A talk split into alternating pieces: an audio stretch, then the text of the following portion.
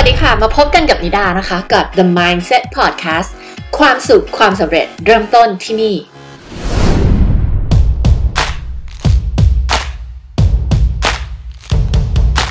ก็อยากมาชวนคุยวันนี้ค่ะ เดี๋ยวถ้าใครมีอะไรอยากมาแชร์ร่วมกันก็เชิญเลยนะคะ ก็หรือว่ามีคำถามอะไรที่อยากจะถามเกี่ยวกับเรื่องของ life purpose นะคะ วันนี้นะก็อยากจะมาพูดเรื่องนี้ เป็นหนึ่งในหัวข้อที่นะมี passion ที่จะพูดเรื่องนี้มากๆนะคะ คือเรื่องของ life purpose คือเรื่องของเป้าหมายชีวิต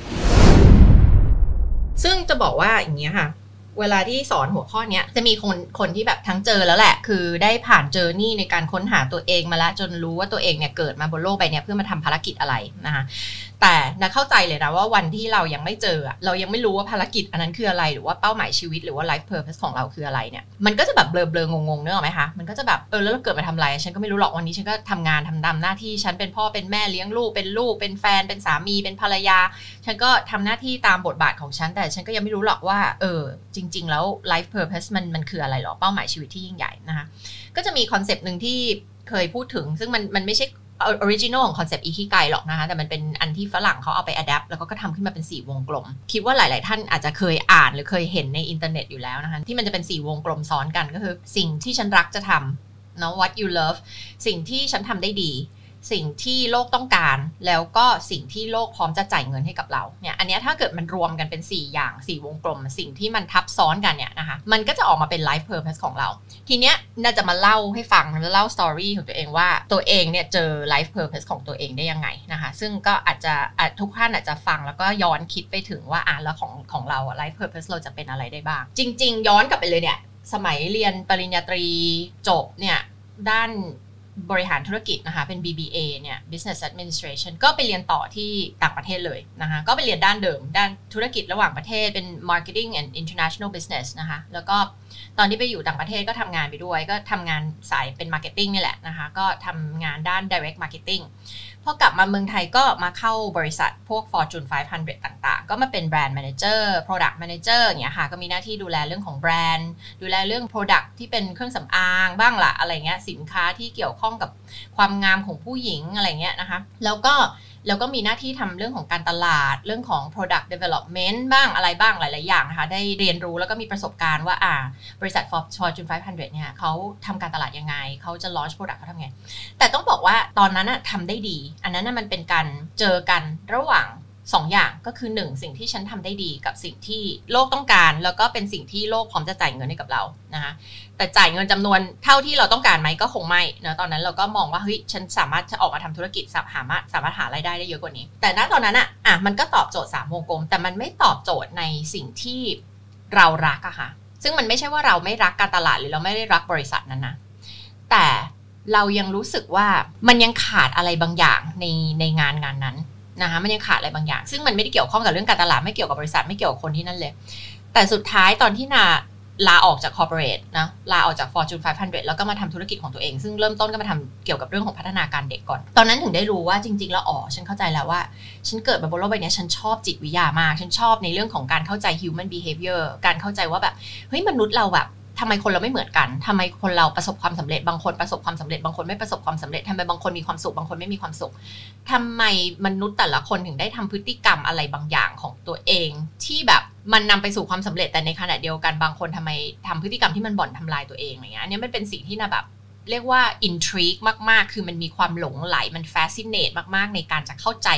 การทำงานของความคิดคนของพฤติกรรมคนอะไรเงี้ยค่ะ ณ ตอนนั้นก็เลยรู้เลยว่า เป็นคนที่ไม่ได้สนใจแค่เรื่องของจิตวิทยาพัฒนาการเด็ก แต่สนใจเกี่ยวกับจิตวิทยามนุษย์เลยเนี่ย อืม แล้วก็มีความต้องการที่จะศึกษาเรื่องพวกนี้ แล้วก็สนใจแล้วก็ทำงานด้านนี้มาตลอด นับตั้งแต่นั้นมาประมาณ 13 ปีเนี่ย สุดท้ายแล้วอะ พอเราทำไปเรื่อย ๆ เนี่ย เราก็เป็นที่ปรึกษาการตลาดมาเรื่อยๆแหละเป็นนักกลยุทธ์ไปด้วย แล้วก็เป็นโค้ชไปด้วย แล้วก็ทำเรื่องการพัฒนาตัวเอง แล้วก็ช่วยคนพัฒนาตัวเองไปด้วยเนี่ยนะคะแต่จะบอกว่าแต่ก่อนเคยมีคำถามเอ๊ะแล้วตอนนั้นฉันฉันไปเรียนการตลาดมาทำไม ฉันไปเรียน business มาทำไม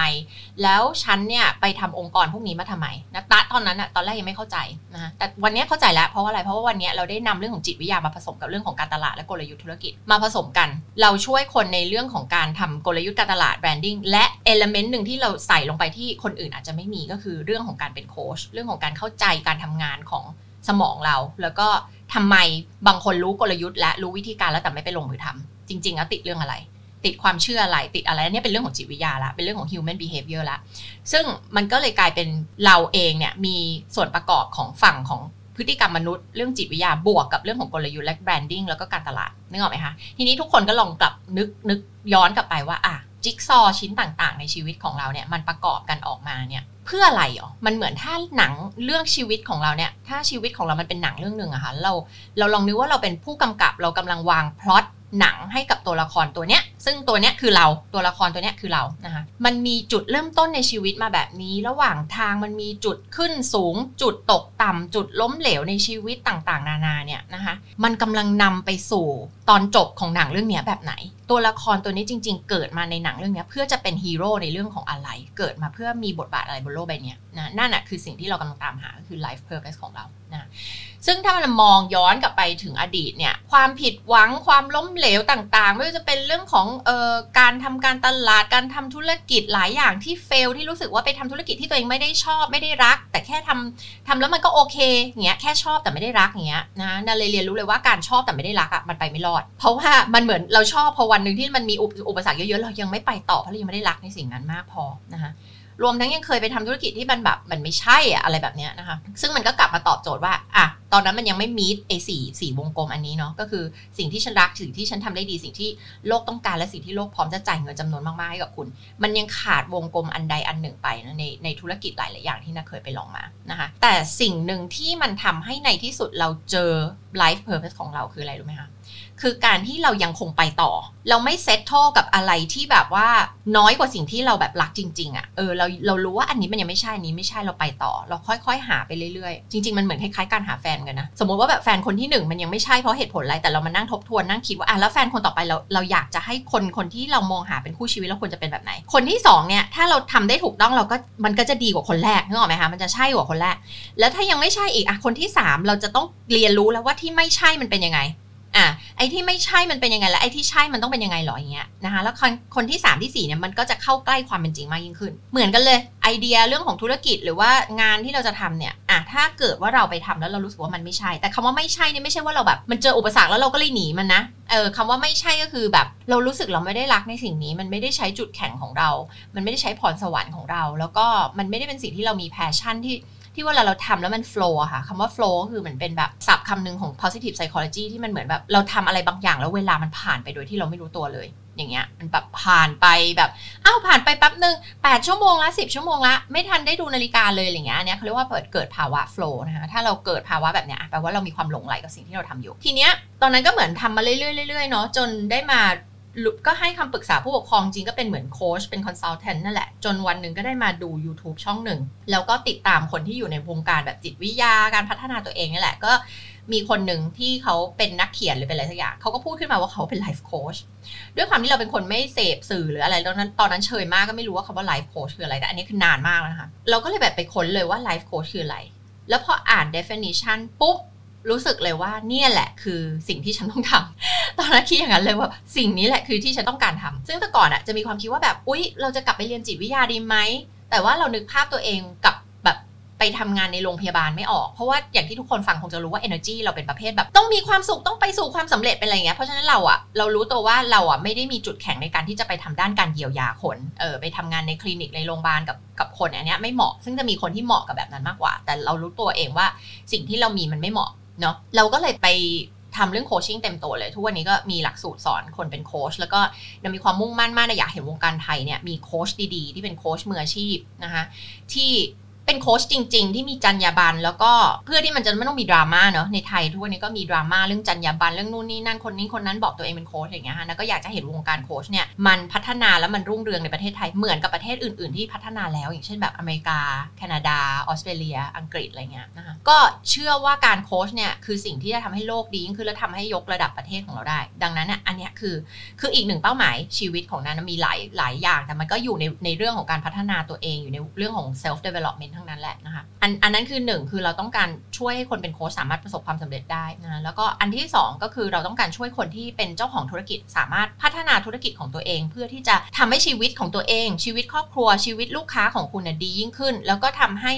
สังคมแล้วก็ประเทศชาติมันดียิ่งขึ้นนะมันเป็นมันส่งผลเป็น ripple effect ไปมากกว่าแค่ความมั่งคั่งส่วนตัวของตัวเองนะคะซึ่งทุกคนที่เวลามาโค้ชก็จะถามเลยว่าเดี๋ยวเดี๋ยวเดี๋ยวที่อยากจะทำธุรกิจเนี่ย เพราะอะไร เพราะว่าเรื่องเงินอย่างเดียวมันไม่พอ มันไม่พอที่จะ drive คุณไปนะคะ คุณต้องรู้ก่อนว่า strong why หรือเหตุผลที่ยิ่งใหญ่ที่คุณจะทำเรื่องนี้สำเร็จมันคืออะไรนะคะ ซึ่งมันก็กลับมาที่คำว่าการเรื่องของสี่วงกลมอันนี้เนาะ ก็คือการหา life purpose ว่า เออ คุณมีอะไรที่ขับเคลื่อนคุณที่มันมากไปกว่าเงิน มีอะไรที่คุณอยากจะช่วยคนในสังคมในโลกใบนี้ ให้เขาสามารถสำเร็จตามเป้าหมายของเขาได้ มันเป็นเรื่องอะไรที่คุณอยากจะ offer เขานะ อันเนี้ยก็หลังจากที่นาค้นพบตอนนั้นอะ มันมีความรู้สึกอยู่อยู่ในใจเราเลยว่าแบบฉันเจอแล้วสิ่งที่มันใช่สำหรับฉันฉันเกิดมาเพื่อสิ่งนี้จริง ๆ หลังจากนั้นอะคือไม่ว่าเจออุปสรรคหรือเจอความท้อใจหรืออะไรก็ตามเนี่ย เราวิ่งไปข้างหน้าอย่างเดียวเลย วิ่งไปข้างหน้าอย่างเดียวแล้วแล้วเราเราคิดเหมือนกับเราเราจะยกตัวอย่างเรื่องของอีลอนมัสตลอดเพราะว่าอีลอนมัสก็เป็นไอดอลเป็นองค์ประกอบที่เป็นไอดอลของนิดานะคะแล้วก็เป็นคนที่เป็นไทป์บุคลิกภาพเดียวกันด้วยสำหรับใครที่ตามฟังเรื่องเอนเนียกรัมนะก็เป็นไทป์5เหมือนอีลอนมัสซึ่งเวลาที่แบบ ท้อใจหรือเจออุปสรรคเนี่ยก็จะนึกถึงคำพูดของอีลอนมัสเลยว่า ถ้ามันมีภารกิจอะไรบางอย่าง ที่มันสำคัญมากพอแม้โอกาสที่จะประสบความสำเร็จมันต่ำมากๆอะคุณก็ต้องทำมันอยู่ดี ซึ่งแบบสำหรับอีลอนตอนนั้นที่เขาจะลอนช์จรวดรู้สึกครั้งที่ 4 เขาจะไม่มีเงินละแล้วลอนช์ไปแล้วมันเฟลไปแล้ว 3 ครั้ง แล้วปรากฏครั้งที่ 4 คือแบบเงินหมดบริษัทแล้วอะแล้วปรากฏว่ามันสำเร็จเขาก็เลยได้ดีลแบบเป็นพันล้านหรืออะไรสักอย่างจากนาซามาอย่างเงี้ยเขาก็เลยสำเร็จ ซึ่งเราก็เลยรู้สึกว่า เออ ถ้ามันมีอะไรที่เราเชื่อในสิ่งนั้นมาก ๆ ว่าแบบเฮ้ยสิ่งนี้มันต้องทำแล้วถ้าฉันไม่ทำแล้วใครจะทำอะเนี่ยมันมันจะเป็น drive ที่แรงกล้ามาก ๆ ที่แม้เราเจออุปสรรคอะไรบางอย่างอะ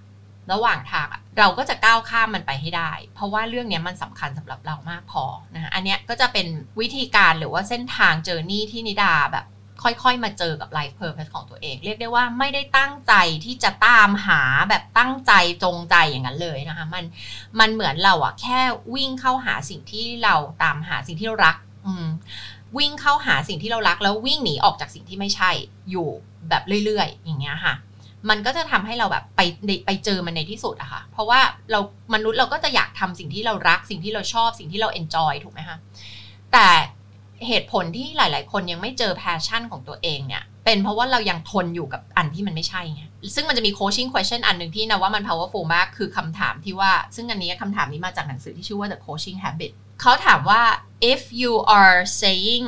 yes to something what are you saying no to คำถามมันเป็นประมาณเนี้ประมาณว่าใจความก็คือว่าถ้าคุณกำลัง say yes กับ บางสิ่งบางอย่างในชีวิตคุณอยู่ ไม่ว่าจะเป็นความสัมพันธ์บางความสัมพันธ์ เพื่อนบางคน งานบางงาน คุณเซเยสกับสิ่งนี้อยู่อะ คุณกำลังปฏิเสธอะไรออกไป เพราะว่าเวลาที่เราเลือกเราเลือกสิ่งสิ่งหนึ่งเนี่ยเราก็กำลังปฏิเสธสิ่งอื่นไปถูกไหมคะอ่ายกตัวอย่างสมมติคุณติดอยู่ใน toxic relationship คุณเซเยสให้กับคนคนนี้ให้กับ toxic relationship ให้กับคนคนนี้ที่ treat คุณแบบนี้ หรือว่าให้กับเพื่อนบางคนที่ treat คุณแบบเนี้ยอะแล้วคุณกำลังเซโนกับอะไรอยู่นะ แปลว่าคุณเลือกเพื่อนคนนี้แล้วคุณกำลังปฏิเสธ สิ่งดีๆ ที่จะเข้ามาแทนเพื่อนคนนี้ได้ถูกไหมนะอันนี้ก็เป็นคำคำถามที่ส่งพลังมากเลยนะคะรู้สึกว่ามันมันถามอะไรประมาณคล้ายๆแบบนี้แหละนะก็เป็นคำถามที่นาอยากจะชวนทุกคนคิดมากเลยนะว่า จะได้ยินเสียงเปิดหนังสือด้วยเพรเนี่ยพยายามจะหา wording ที่มันเป๊ะๆของเขานะคะเออ มันเป็นคำถามที่แบบนี่แหละนาถึงพูดคำว่าคำถามทรงพลัง ที่เราเรียกกันในในศาสตร์ของการ coaching เนี่ยนะคะมันจะเป็นคำถามที่ทำให้เราเนี่ยนะได้คิดแล้วก็ได้ได้ได้ไปสำรวจลึกๆในใจของเราเนี่ยคำถามที่ปกติในชีวิตประจำวันอะเราไม่ค่อยได้ถามกันนะชีวิตประจำวันเราถามอะไรกันถูกไหมอะทำงานเสร็จยังกลับบ้านกี่โมง กินข้าวหรือยังบทสนทนาทั่วไปอะเราก็คุยกันอยู่แค่นี้นะคะนั่นคือเหตุผลที่ว่าอะเวลาที่เราเริ่มมามีโค้ชเนี่ยมันก็เลยเป็นอะไรที่เมซิ่งมากว่าโค้ชจะถามคำถามสำคัญสำคัญแล้วก็ส่งพลังกับเรา พื่อให้เราเนี่ย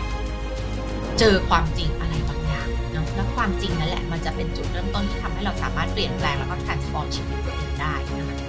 อันนี้ก็เป็นเส้นทางที่นามาค้นพบเป้าหมายชีวิตของตัวเองได้เนี่ยแล้วแบบเวลาคนไหนที่ค้นพบเป้าหมายชีวิตตัวเองได้ เราฟังง่ายๆ เราฟังแค่เสียงน้ำเสียงตอนที่เขาเล่ามันเฟกไม่ได้นึกออกไหมคะมันเฟกไม่ได้ดังนั้นเนี่ย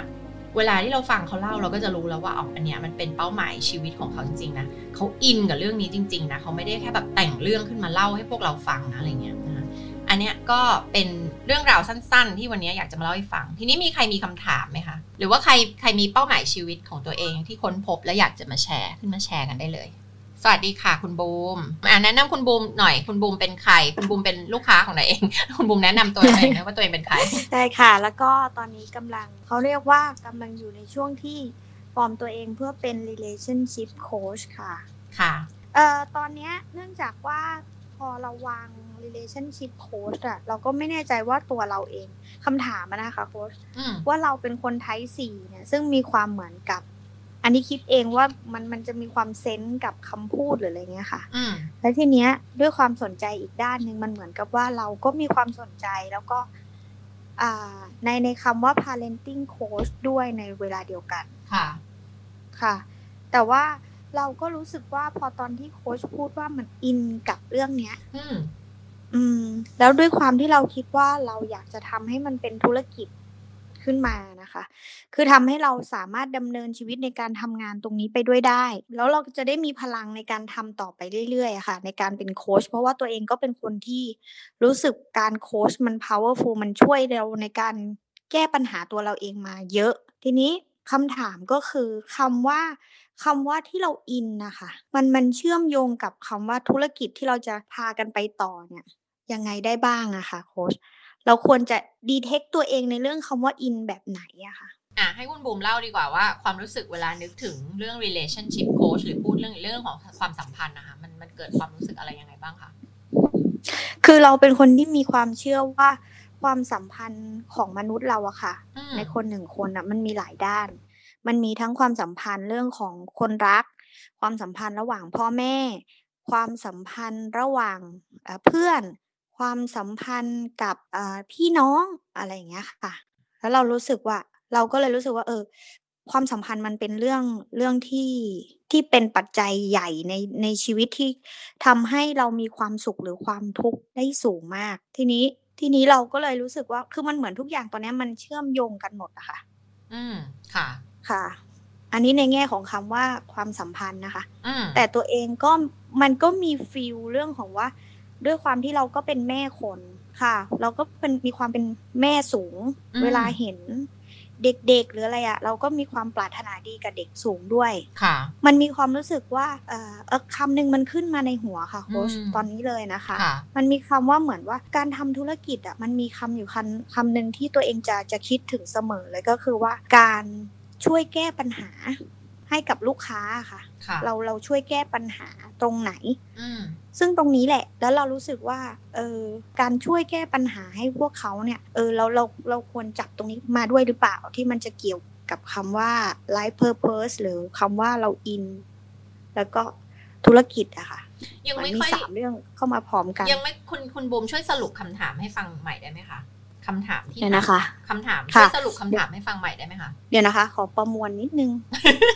เหมือนแบบเหมือนเป็นแบบคุยองล้วฟุ้งเองใช่ใช่แต่ถูกแล้วแหละเราก็ต้องเอาความคิดของเราออกมา แต่ว่าเท่าที่ฟังไม่รู้จับใจความถูกไหมว่ายังไงนะ คือเหมือนกับมันไปเกี่ยวข้องกับ parenting แล้วเราก็อินเรื่องนั้นด้วย ใช่ แล้วยังไงคะมันเลือกไม่ถูกหรือว่ามันอยากจะยังไงมันจะอยากถูกทำทุกเรื่องมันเลเหมืยอนหรือกับไงคะว่าเราอาจจะมีความเชื่อเรามีเรามีเรามีหลักของเราว่าเวลาเราจะทำธุรกิจเราต้องช่วยแก้ปัญหาใครคนใดอืคนมหนึ่งถูกทีนี้ภาพ parenting อะมันก็ดูว่าเป็นคนที่เราอยากจะไปช่วยแก้ปัญหาเขาคือคุณพ่อคุณแม่ อืม แต่ถ้าเป็นเรื่องของพอพูดคำว่า relationship คนก็มักจะนึกถึงความรัก ซึ่งเขาอาจจะนึกถึงเราในเรื่องความรัก ถ้าเราอืมใช้คำว่า relationship อืมอ่าทีนี้ ตัวตัวเองก็เลยเริ่มสับสนว่า เออ แต่เราก็เป็นคนที่รู้สึกคำว่าความสัมพันธ์ก็เป็นอะไรที่ที่ที่เราเองก็อยากจะช่วยคนอื่นเหมือนกัน อืม อืม มันก็เลยกลายเป็นว่าเอ๊ะเราควรเอาความรู้สึกไหนมาจับ แล้วคำถามคืออะไรนะคะคำถามคือเราคำว่าอินนะคะมันมันโยงกับคำว่าลูกค้าที่เราอยากจะช่วยเนี่ย อันนี้อันนี้มันเป็นเป็นสิ่งที่เราเข้าใจถูกไหมคำว่าอินคือเหมือนแบบ อืมไม่จริง ๆ เมื่อกี้ก็คือตั้งใจจะหมายความว่ามันแบบเหมือนเรามี passion กับเรื่องนี้แหละ ก็คือให้เราพูดเรื่องนี้ได้ทุกวี่ทุกวันโดยไม่เบื่อนึกออกไหมคะสังเกตเนี่ยอ๋อเรื่องที่มาพูดอยู่ใน Clubhouse นะก็จะพูดอยู่แค่สองเรื่อง ไม่เรื่องการตลาดกลยุทธ์การตลาดกลยุทธ์ branding เรื่อง personal branding ใน Clubhouse หรือในโซเชียลมีเดียหรือในการทำการ marketing ของแบรนด์เนี่ย ก็จะพูดอีกเรื่องคือเรื่องอะไร ก็คือเรื่องจิตวิทยาและการพัฒนาตัวเอง ถูกไหมคะ ซึ่งอย่างหัวข้อ life purpose ก็เชื่อมโยงระหว่างจิตวิทยาการพัฒนาตัวเอง การเป็นตัวตนของเราที่เวอร์ชันดีที่สุดเชื่อมโยงกับเรื่องของธุรกิจ มันจริง ๆ ถ้าถ้าดูดีๆ หัวข้อทั้งหมดของนิดาก็จะอยู่แค่ 2 เรื่องนี้ ซึ่งเป็นเรื่องที่เรามี passion อยู่ 2 เรื่องนี้ ไม่ได้แปลว่าเราต้องมี passion แค่เรื่องเดียว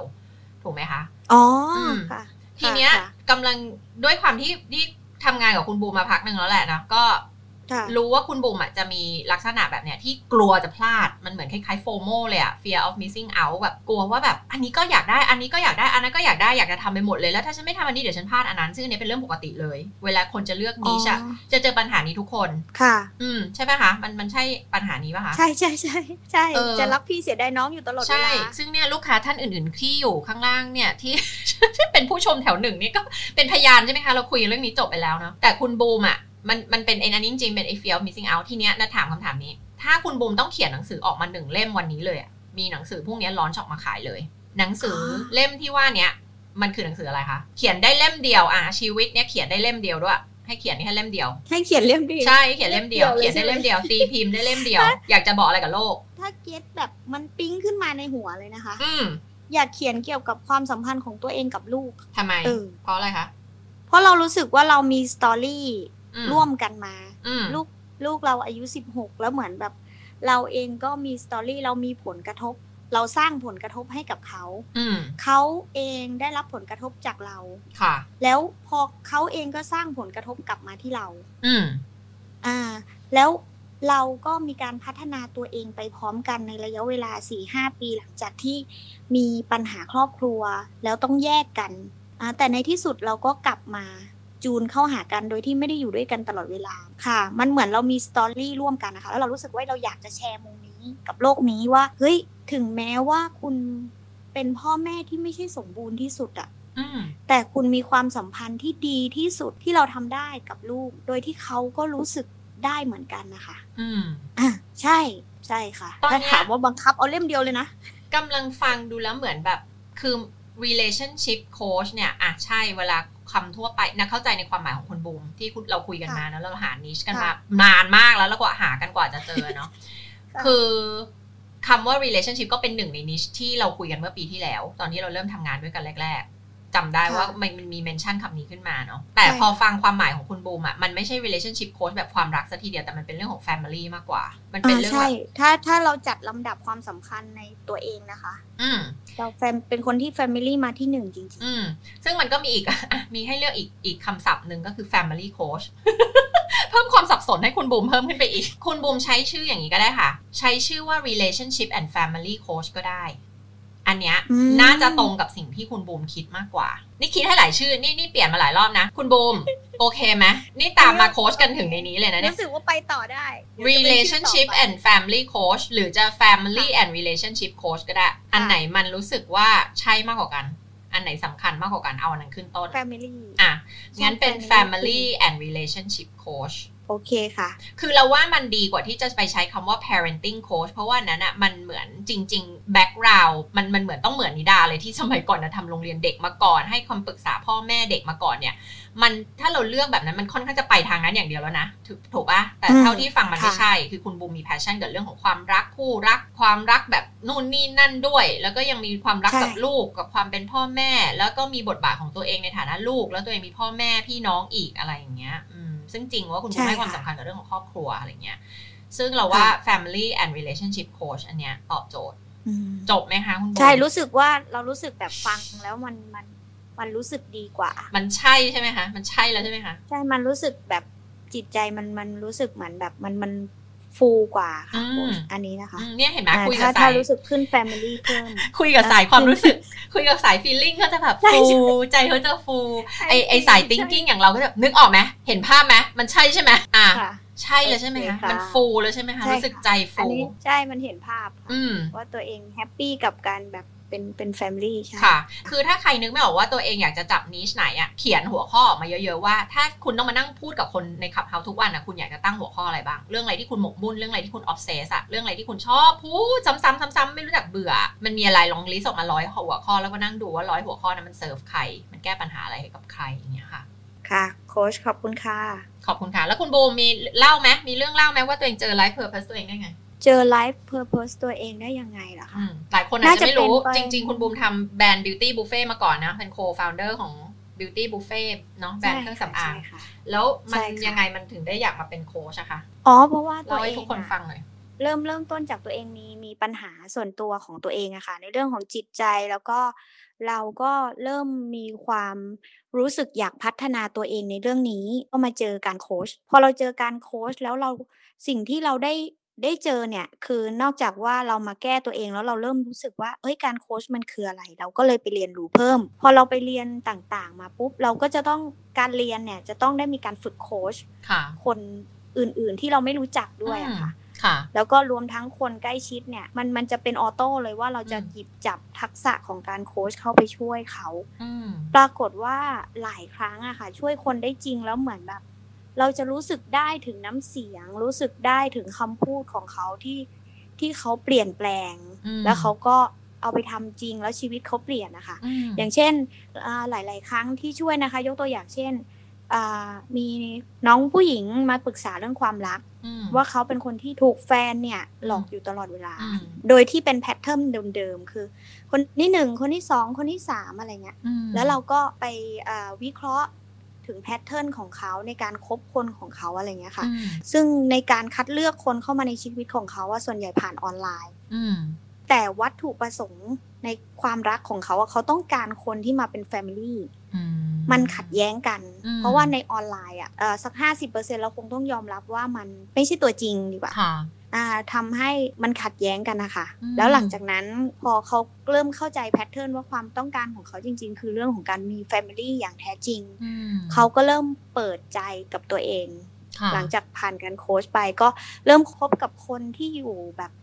พบกันจริง ๆ ในฐานะเพื่อนมาก่อนอะไรเงี้ยอืมแล้วก็กลับกลายเป็นว่าเขากลายเป็นคู่ที่น่ารักมาก แล้วก็ happy ไปเลยอืมค่ะอืมแล้วเขาก็แบบขอบคุณเราอะไรเงี้ยแล้วเราก็รู้สึก happy กับการได้ช่วยตรงเนี้ยค่ะค่ะเราก็เลยรู้สึกว่า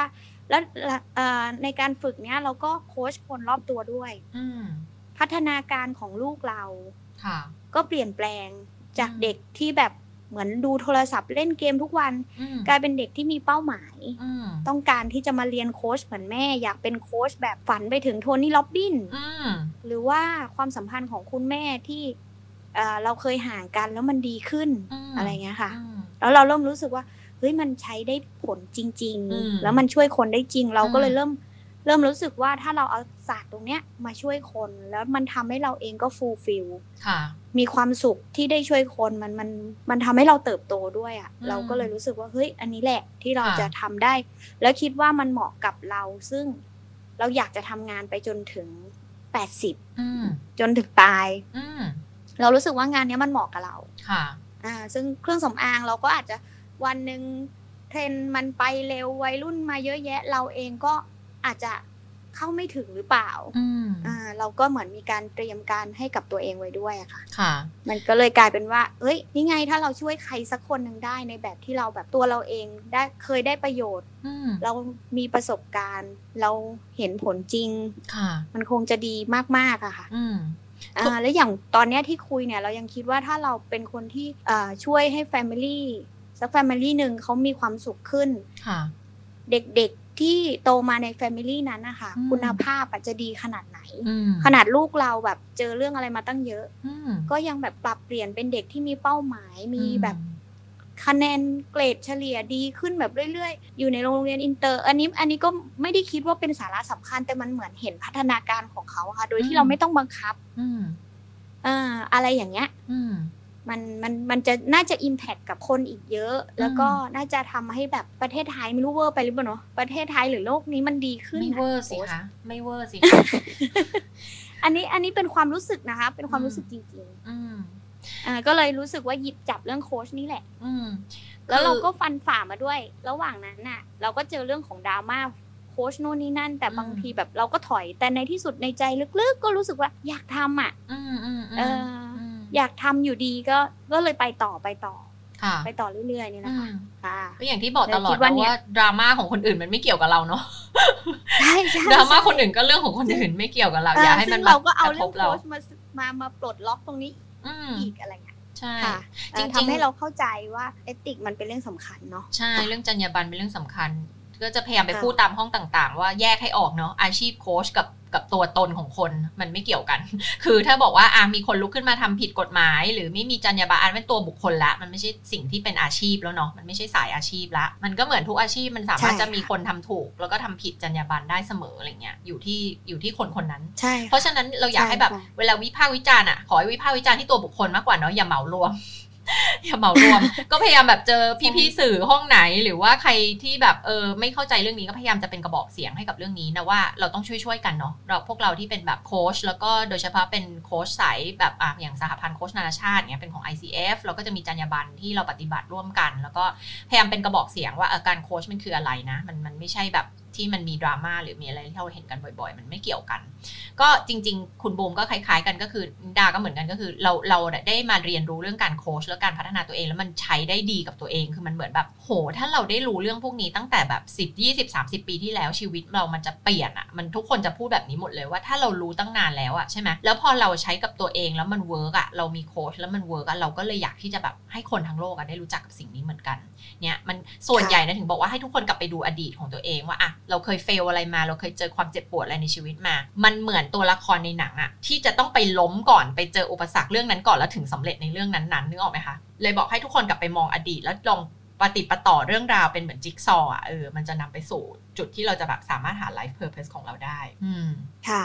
แล้วก็งั้นขอขอฝากนิดนึงนะคะ ในค่ะทุกอาชีพอะค่ะโค้ชอืมในทุกธุรกิจอะค่ะสำหรับตัวบูมบูมมองว่ามีคุณค่าทุกธุรกิจเลยอืมแม้แต่อ่าธุรกิจเครื่องสำอางของบูมอืมคนอาจจะคิดว่า เออเครื่องสำอางดูเป็นเรื่องที่ด้านหลังอืมแต่จริง ๆอะลึกกว่านั้นนะคะอืมพวกเราผู้หญิงเนี่ยจะมีอ่าเครื่องสำอางมันเป็นมากกว่าเครื่องสำอางตรงที่ว่ามันช่วยเรื่องความมั่นใจอืมก็เลยอยาก พูดตรงนี้เพราะว่าอยากให้ทุกคนน่ะถ้าเราเจอคุณค่าในอาชีพของตัวเองอะค่ะอืมไม่ว่าอาชีพอะไรอืมหรืออาชีพที่คนมองว่าต่ำต้อยแต่บูมไม่เคยมองว่าต่ำต้อยเลย อย่างเช่นแม่บ้านหรืออะไรเงี้ยอืมจริง ๆเขาเป็น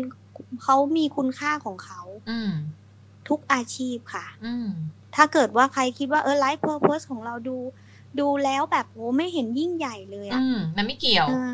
จริงๆมันไม่เกี่ยวใช่ใช่มันไม่ทุกได้อย่างต้องไปมีคุณค่าไม่ได้ต้องบอกโหฉันต้องไปเป็นแบบผู้นำประเทศหรือฉันต้องไปแบบว่าครองโลกใช่ปกครองโลกใช่เป็นซูเปอร์แมนอะไรเงี้ยไม่ใช่ขนาดนั้น บางทีใช่มันเป็นค่ะแค่เราอะได้ Impact คนรอบๆตัวเรา หรือเราได้ Impact คนในองค์กรเราหรือเพื่อนร่วมงานของเราอะไรพวกเนี้ยมันมันก็ถือว่าเป็นงานที่เราลุกขึ้นมาทำมีลมหายใจอยู่ทุกๆวันเนี่ยมันก็เป็น life purpose ของเราได้ แต่ขอให้มันตอบโจทย์ สิ่งที่เรารักสิ่งที่เราทำได้ดี สิ่งที่โลกต้องการ แล้วก็มี มีคนยินดีที่จะจ่ายเงินให้กับเราเนี่ย มันก็จะเจอได้นะคะ ค่ะ ขอบคุณนะคะ ขอบคุณค่ะ มีใครอยากขึ้นมาแชร์อีกบ้างไหมคะ หรือว่าใครมีคำถามเกี่ยวกับเรื่องของ life purpose ไหมคะ เรื่องของ life purpose แล้วก็หรือว่าใครที่แบบ คิดว่าเออไอเดียธุรกิจที่เรามีหลาย ๆ อย่างตอนนี้เนี่ยเออเราจะเอาไอเดียไหนมาทำดีอันไหนมันจะตอบโจทย์กับ life purpose ของเรานะคะมีใครมีไอเดียอยากจะแชร์ไหมหรือพี่เปิ้ลพี่เปิ้ลมาแชร์ได้ไหมเรื่องทำไมพี่เปิ้ลถึงอยากเป็น career coach อะสวัสดีค่ะส อะวัสดีพี่ค่ะพี่เปิ้ลช่วยแชร์ให้ฟังหน่อยได้ไหมว่าทำไมพี่เปิ้ลอยากมาเป็น career coach เอ่อจริง ๆ พี่เปิ้ลเนี่ยค่ะ ก็คือได้รับสมญานามว่านักเรียนร้อยคอร์สอืมเพราะว่าอะไรคะเพราะว่ามันค้นหาตัวเองไม่เจออืมนะคะ เป็นเวลานานเลยแหละอืมเอออก็คือจริงๆอะงานการเดิมๆของเราเนี่ย มันก็มีอยู่นะคะ แล้วก็เป็นงานประจำแล้วพี่เปิ้ลรู้สึกว่าเอ้ย งานนี้เราก็โอเคนะทำได้ดีแล้วได้เงินเดือนดีด้วยนะคะอืมคือแพ็กเกจอะไรก็ดีหมดเลยอืมอืมแล้วก็องค์กรก็มีชื่อเสียงอะไรเงี้ยอืมแต่ทำไมวะเอ๊ะเราไม่มีความสุขอะอืมเราทำทำไปอะไรอืเงี้ยมค่ะ แล้วมันคือจริง ๆ เราอะชีวิตเราต้องการอะไรกันแน่ออืย่างเงี้ยมพี่เปิ้ลก็เลยว่า เอ๊ะนั่งนั่งนึกดูแล้วก็คิดว่าคำตอบมันต้องอยู่ที่การเรียนแน่ๆเลย ก็เลยไปลงคอร์สนู้นนี้นั้นอะไรเงี้ยค่ะ เพื่อเพื่อที่ว่าจะหา หาตัวเองให้เจอค่ะปรากฏว่ามันไม่ใช่อะอืมมันอืมมันมันคือไปผิดทางเลยอะ คือเราเรียนมาแล้วก็คืออะเขาบอกว่าเอ๊ะเราต้องเราต้องรู้เกี่ยวกับ online marketing อะแล้วก็ไปเรียนพวก online marketing digital marketing อะไรทั้งหลายแหล่เนี้ยปรากฏว่าเออเรียนนู่นนี่นั่นก็ยังไม่ได้คำตอบอยู่ดี ก็เลยมานั่งนึกดูแล้วก็สุดท้ายเนี่ยเออมันมันมาจบลงที่ว่าเออพี่เปิ้ลได้รับการโค้ชเหมือนกันอืมนะคะ ก็คือในที่สุดอะพี่เปิ้ลก็รู้ว่า เฮ้ยจริง ๆ สิ่งที่พี่เปิ้ลตามหามาตลอดมันอยู่ในตัวของเราเองนี่แหละอืมนะคะก็คือว่าเอ่อพี่เปิ้ลระหว่างที่ทำงานประจำที่เมื่อก่อนเป็น HR เนี่ยก็มันจะมีฟังก์ชันหนึ่งที่พี่เปิ้ลชอบมากคือ ให้คำปรึกษา หรือว่าโค้ชคนอะไรเงี้ยอืมเราก็คิดว่าเฮ้ยอันเนี้ยแหละ มันคือเรามีความสุขกับฟังก์ชันตรงเนี้ยมากที่สุดเลยอืมแล้วก็คือได้ได้พัฒนามาเป็นอาชีพนะคะ เมื่อก่อนนะพี่เปิ้ลจะ จะเป็นฝ่ายที่รับคนเข้ามาในองค์กรนะคะตอนเนี้ยคือพี่เปิ้ลจะกลับด้านกันคือทำไงให้คนเนี่ยเข้าไปสู่องค์กรดีๆ ได้ อย่างเงี้ยค่ะ ก็เลยค้นพบวิธีนี้ก็เลยเรียกตัวเองว่าเป็น career coach แล้วก็ไป certify ด้วยนะคะอืมเอ่อกำลังอยู่ในขั้นตอนที่การ certify อยู่ของ ICF อะค่ะค่ะก็คือพี่เปิ้ลเอ่อจะช่วยคนให้เข้าสู่องค์กรที่ดีได้อืมนะคะเป็นเป็นอย่างที่ ตอบตอบโจทย์ในชีวิตของเขาอืมอ่าแล้วก็เหมือนเหมือนเหมือนมีเป้าหมายชีวิตยังไง เราต้องหางานยังไงหรอมันถึงจะได้ไอ้งานแบบนั้น โดยใช้ประสบการณ์ที่เราผ่านมาเนี่ยค่ะอืมแล้วก็ใช้หลักวิชาต่างๆ ที่เราได้เรียนมาเนี่ยเอาค่ะมาช่วยผู้คนอืมนะคะ ก็เป็นเป็นเป็นงานหนึ่งที่เขาเรียกว่า career coach ซึ่งปัจจุบันพี่เปิ้ลก็ทำอยู่แล้วอะค่ะอืมแล้วก็รู้สึกว่าเอ้ยมันตอบไอ้ life purpose ของเราได้ได้ตรงเป้าหมายเลยค่ะนะคะ ก็ก็ รู้สึกว่าเออ มันนานนิดนึงอืมนะคะแต่ว่าแต่ว่าในที่สุดแล้วมันก็เออมันก็จบเรื่องไอ้ร้อยคอร์สของพี่เปิ้ลได้สัอืกทีมอืมแล้วมันเออมันก็มันก็พี่พี่เปิ้ลเคยเล่าว่ามันก็เชื่อมโยงกับเพนพอยที่เรามีด้วยเนาะก็คือเพนพอยของการที่แบบเออเราเคยมีเพนพอยในการทำงาน แล้วเราก็มอยากให้คนช่ได้เจองานที่ตัวเองรักอะเนาะไม่ใช่แค่งานที่มันจ่ายแพ็กเกจดีๆ มั่นคงมีชื่อเสียง แต่เราต้องรู้สึกว่าเราอยากจะตื่นไปทำงานในทุกๆวันเนาะใช่ใช่พี่เปิ้ลเนี่ยค่ะวัน วันศุกร์กับพี่เปิ้ลน่ะสุดจะดีใจเลยอะอืมเฮ้ยวันศุกร์อีกแล้ว สมัยก่อนใช่ไหมสมัยทำงานใช่องค์กรใช่แล้วพอวันจันทร์ละวันจันทพอร์วันจันทร์เรารู้สึกว่าโอ้สยองขวัญแล้วต้องวันจันทร์อีกแล้วเหรอเนี่ยอืมเออแต่แต่ถามว่าดีไหมโอ้มันดีมากเลย ทุกคนจะบอกว่าโอ้โหนี่เธอออกมาทำไมเธออมคิดอืมคิดยังไงเนี่ยเธออมออกมาเนี่ยเอองานในฝันเลยนะเนี่ย งานในฝันใช่ของหลายใช่ๆคนเลยนะเราออกมาทำไมใช่อืมนะเข้าใจเลยอะใช่อืมเออ แต่พอพอออกมาแล้วมันก็คือ มันก็ไม่ได้ว่าจะตอบโจทย์ชีวิตมันอืมคือมาเคว้งอยู่นานมากเลยเหมือนกันอืมอืมพี่มันเลยคิดว่าไอ้เพนพอยต์อันเนี้ยคือเฮ้ยมันจะดีแค่ไหนถ้าสมมติว่า มันมีอืมใครสักคนที่มาช่วยให้เราอะ ไม่ต้องใช้เวลานานขนาดเนี้ยอืมแล้วคือไอ้ตอนที่เราเคว้งคว้างเนี่ย เราเราทำไงให้มันสั้นที่สุดหรือไม่มีเลยได้ไหมอะไรอืเงี้ยมอืมเออแล้วอาชีพเนี้ยมันเป็นอาชีพที่พี่เปิ้ลคิดว่ามันช่วยคนทำงานได้เป็นอย่างดีม หมายถึงว่าชีวิตมนุษย์ทำงานอย่างพวกเราเนี่ยนะอืม working people เนี่ยอืมนะคะ โดยเฉพาะแบบผู้บริหารใครจะคิดว่าผู้บริหารเนี่ยคือเขามีความสุขมากเหรอ ที่เขาเป็นผู้บริหารจริง ๆ แล้วหลายท่านหลายผู้บริหารหลายท่านนี่ก็เป็นเป็นลูกค้าพี่เปิ้ลนี่ก็อืมมีเพนพอยต์คล้าย ๆ กันแบบนี้แหละค่ะอืมมันเหมือนกับมาถึงจุดหนึ่งเฮ้ยเราทำอะไรอยู่เนี่ยอืมเฮ้ยงานเราก็ดี เงินเดือนก็ดีอืมแต่ทำไมเราไม่มีความสุขเลอืยมอะไรเงี้ยค่ะอืมเออเราไม่เคยมีเวลาให้ครอบครัวของเราเลยอืมอืมนะคะเงินก็ไม่รู้จะเอาไปใช้อะไรเนี่ย ทุกวันนี้ไม่มีเวลาใช้เงินอืม นะคะ ก็ในที่สุดแล้วอะเออไออาชีพเนี้ยพี่เปิ้ลคิดว่ามันมันคือมันช่วยเหลือคนได้เป็นอย่างดีอืมแล้วก็เป็นที่ต้องการมากด้วย ก็เลยว่า เอ้ยเราเรามาน่าจะมาถูกทางแล้วแหละอืมนะคะ ก็ก็เลยว่า เออมันมันในเมื่อเราแก้ปัญหาของเราเองได้ มันต้องมีคนคล้ายกับเราเนี่ย ซึ่งซึ่งก็จริง ๆ ก็เป็นแบบนั้นคือถามเพื่อนๆอะไรเงี้ย น้อยคนมากที่ตอบว่าเฮ้ยฉันมีความสุขมากเลยชีวิตการทำงานแบบ wonder เจอแล้ว ฉันเจอแล้ว ฉันเจอเจอ life purpose ฉันแล้ว ไม่ค่อยเจอคนพูดแบบนี้เนาะค่ะใช่ใช่ก็เลยบอกว่าเอ้ยถ้าสมมติมันมีงานที่แบบตอบโจทย์มันอาจจะเป็นงานในองค์กรต่อไปเนี่ยแหละมหรือว่าเป็นงานที่เราไป create เป็นอย่างน้องบูมเนี้ยค่ะ ไปอืมไปทำธุรกิจอย่างเงี้ยพี่เปิ้ลว่าอะไรก็ตามที่ที่มันตอบสนองเรื่องที่เราไอสิ่งที่เราชอบ สิ่งที่เราทำได้ดี แล้วมันก็ตอบตอบโจทย์คนอื่นด้วย มันมันแก้ปัญหาให้คนอื่นด้วยอืมแล้วมันยังสร้างรายได้ด้วยพี่เปิ้ลว่าถ้าเราเจอสิ่งนั้นอะโหให้เราตะครุบไว้เลยมันคืองานในฝันของเราเลยแหละ ใช่ค่ะคือจริง ๆ หลายคนนะหาไม่เจอเพราะว่ามัวแต่ไปคิดกลับกัน คือไม่ได้คิดว่าตัวเองจะไปแก้ปัญหาอะไรให้กับใครนึกออกไหมแบบอืมสมมุติจะเริ่มทำธุรกิจเนี่ยก็คิดว่าฉันน่ะอยากจะทำอะไร คือฉันอยากขายอะไร ฉันชอบอันนี้ฉันจะขายอันนี้แล้วเราก็เหมือน เราหลงรักสินค้าบริการของเรามากเกินไปอะความจริงแล้วอะเขาบอกหลักหลักการมันคือต้องหลงรักลูกค้าของเราสิเราต้องหลงรักลูกค้าเราต้องหมกมุ่นกับลูกค้าเราว่าเราอะจะแก้ปัญหาอะไรให้กับใคร ใครคือลูกค้าเราแล้วแบบถ้าเราได้แก้ปัญหาหนึ่งอย่างในโลกใบนี้เราอยากแก้เรื่องอะไรเป็นอันดับหนึ่งเลย มันถึงคล้ายๆกับคำถามที่เมื่อกี้ถามคุณบูมแหละว่าถ้าคุณบุมเขียนหนังสือออกมาประกาศให้โลกใบนี้รู้ในเรื่องเรื่องหนึ่งอะเรื่องหนึ่งเรื่องเรื่องนั้นมันจะเป็นเรื่องอะไรเอออันนี้มันจะเป็นการตอบได้ว่า คุณอยากจะถูกรู้จักในแง่ของอะไร คุณอยากถูกรับรู้ในโลกใบนี้เป็นใครทำเรื่องของอะไร อันนั้นอะมันก็มันก็จะเป็น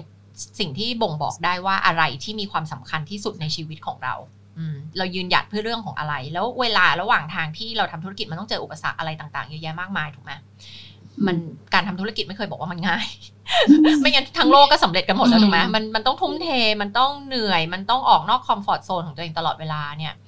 ดังนั้นน่ะ มันก็กลับไปที่ว่า อะคุณต้องมี strong why อะ มันถึงจะแบบก้าวข้ามอุปสรรคต่าง ๆ เวลาที่มันมีอุปสรรคสารพัดสารเพขึ้นมาเนี่ย ถ้าเรามีเหตุผลที่ยิ่งใหญ่ที่แรงกล้าเนี่ยมันก็จะทำให้เราก้าวข้ามผ่านไปได้ดังนั้น เราต้องกลับมาชัดก่อนว่าเราอะแก้ปัญหาอะไรกับใคร เราถึงจะมีไอ้ drive อันนี้นี่แหละว่าเออ แบบหลาย ๆ ครั้งมันก็คือ pain point ที่เราเคยเจอมาก่อนนะเนาะอืมว่าแบบ เออ ใครจะช่วยเราได้นะเนี่ยในเรื่องเรื่องเนี้ยเออแล้วเราแบบพอวันหนึ่งที่เราเจอ solution แล้วอะเราก็อยากจะเอา solution เนี้ยไปประกาศให้โลกได้รู้ไงให้ให้กับคนที่เขาเคยมี pain point แบบเดียวกับเราอะให้เขาได้รู้ เพื่อที่เราจะได้เขาจะได้ไม่ต้องมาเจอแบบเรา ใช่ไหมใช่ใช่อืค่ะมเพราะว่ามันมันนานเนาะกว่าที่ถูจะกแบบกว่าที่จะกลับมาแบบเหมือนเสียเวลาจะยืนยืนได้อีกทีนึงอื เออมถ้าเราแบบมีมีอะไรสักนิดนึงมาสะกิดเราเนี่ยมันคงจะดีไม่น้อยอะไรอย่างอืเงี้ยค่ะมใช่แล้วแล้วเวลามันมีน้อยเหลือเกินอะที่มีที่มันสำคัญและมีค่ามากกว่าเงินก็คือเวลานี่แหละเงินมันหายไปแล้วมันก็ยังเอากลับมาได้เนาะยังไปหาเพิ่มมาได้แต่ว่า เวลานี่มันเสียไปแล้วอะปีสองอืมปีสามปีอย่างเงี้ย บางคนแบบทนอยู่ในงานที่ตัวเองไม่ชอบยี่สิบปีอย่างเงี้ย คืออะไรอะเออพี่เปิ้ลเจอนะเจอจริงๆใช่คือแบบเจอยี่สิบปีอะไรเงี้ยบางคนทนอยู่กับธุรกิจที่ไม่ได้ชอบไม่ได้รักอะก็ทำไปแล้วก็คิดว่าตัวเองไม่มีทางเลือกจริงๆคนเรามี choice เสมอ คนเรามี option เสมอใช่แต่เราจะมองเห็นหรือเปล่านี่อีกเรื่องหนึงใช่ มันต้องมีคนมาพอยเอาให้เราเห็นเนาะมีคนมาแบบ มาพูดให้เรามสะกิดใช่มาใช่ให้เรารู้ตัวว่าเดี๋ยวเดี๋ยวที่คิดอยู่มันไม่จริงนะอืมอืมเออ มันเป็นความเชื่อเนาะอะไรอย่างเงี้ย อืมใช่บางคนก็คิดว่าตัวเองแบบไม่สามารถจะขยับได้ เพราะว่าเขาว่าไม่เก่งพอหรอกอืมไม่ดีพออมอุ้ยอันนั้นทำไม่ได้หรอกอืมมันไม่ใช่มันไม่ใช่ที่ที่ของเราจะไปได้อะไรอย่างเงี้ยค่ะอืมแม้กระทั่งแบบ คนที่อยู่ตำแหน่งสูงๆซึ่งกว่าที่เขาจะขึ้นมาสูงได้ขนาดนั้นน่ะเขาก็คือมันมันต้องอาศัยหลายอย่างมาก แต่เขาก็คืออยู่ตรงนั้นได้ละ แล้วอีกนิดนึงเขาจะไปถึงที่สูงสุดได้อืมแต่เขาก็คือหยุดละฉันไปไม่ได้ละ ฉันจบแค่นี้อืมอ่าอะไรอย่างเงี้ยค่ะ อืมอืมใช่เลยคืออ่าคืออยากให้ถ้าถ้าใครที่ฟังอยู่แล้วก็รู้สึกว่า resonate กับสิ่งที่เราคุยกันอยู่เนี่ยแบบรู้สึกว่าเออ นึกถึงตัวเองเนาะอะไรเงี้ย คือก็อยากให้กลับไปคิดว่าจริง ๆ แล้วอะ จะบอกเลยว่าอย่างเราพวกเราเป็นโค้ชเนี่ยเราจะรู้อยู่แล้วว่าจริงๆเราทำงานกับเรื่องเรื่องเดียวก็คือเรื่องของการแบบจัดการเรื่องความเชื่อของคน มันคือความเชื่อของคนความเชื่อผิดๆที่ไปสร้างขึ้นมาในอดีตเนาะไม่ว่าจะแบบ ฉันไม่เก่ง ฉันไม่มั่นใจ ฉันคุยไม่เก่ง ฉันขายไม่เก่ง ฉันไม่เป็นอันนั้นก็ไม่ได้นี่ก็ไม่เป็นเนี่ยเป็นความเชื่อทั้งนั้นเลย เป็นความเชื่อที่สมองของเราไป generate ขึ้นมา เพื่อจะเก็บเราไว้ใน comfort zone ให้เราอยู่แบบอืม chill ๆทำอะไรเหมือนเดิมทำอะไรคล้าย ๆ เดิม จะได้ไม่ต้องไปเสี่ยง ไม่ต้องไปล้มเหลว ไม่ต้องกลัว ไม่ต้องลำบากใจอะไรเงี้ยไม่ต้องอึดอัดใจแต่จริง ๆ แล้วคือ ถ้าเมื่อไหร่ก็ตามที่เรายังอยู่ใน comfort zone เนี่ยเราไม่มีทางพัฒนาได้เลย แล้วเราจะเหี่ยวเฉาลงไปเรื่อยๆ เหมือนต้นไม้อะถ้ามันไม่โตมันก็ตายเนาะอืมเพราะฉะนั้นมันก็จะต้องเป็นโจทย์ของเราที่ถ้าใครอยากพัฒนาตัวเองอะอยากมีชีวิตที่ดีขึ้นคือต้องออกนอกคอมฟอร์ทโซนของตัวเองแล้วก็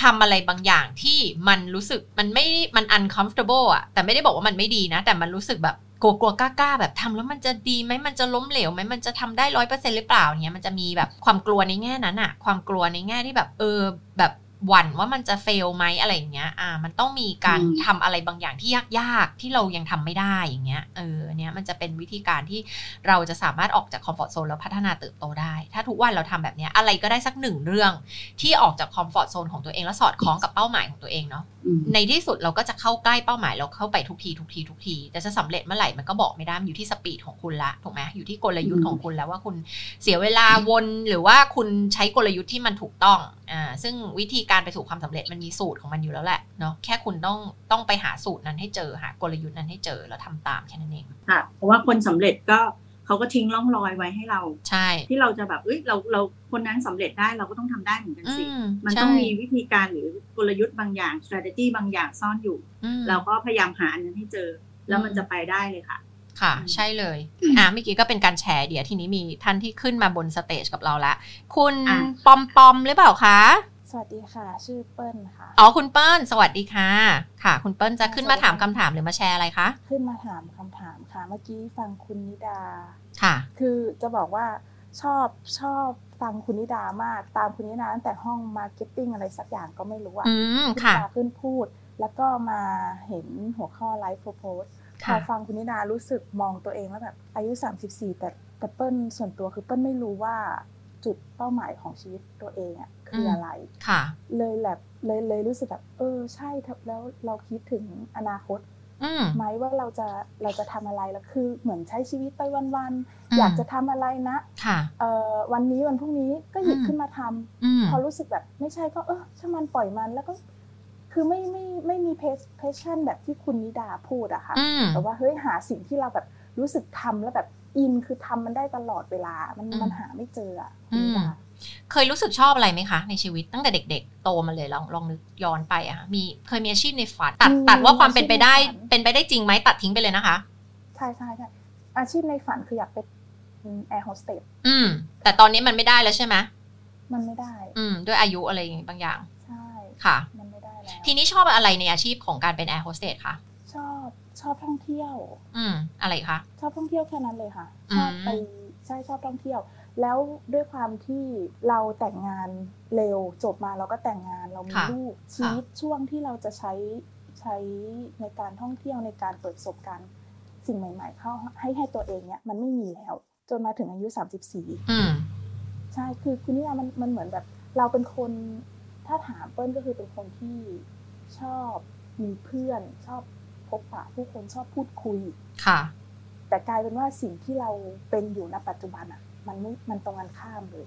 อาชีพที่ทำใช่ไหมคะจะเรียกว่าอาชีพมันไม่ใช่อาชีพหลักค่ะ คืออาชีพหลักๆคือจริงๆก็คือเป็นแม่บ้าน อืมเมื่อก่อนเคยคิดเลยตอนที่เมื่อกี้ที่คุณนิดากับคุณบูมคุยเรื่องว่า คน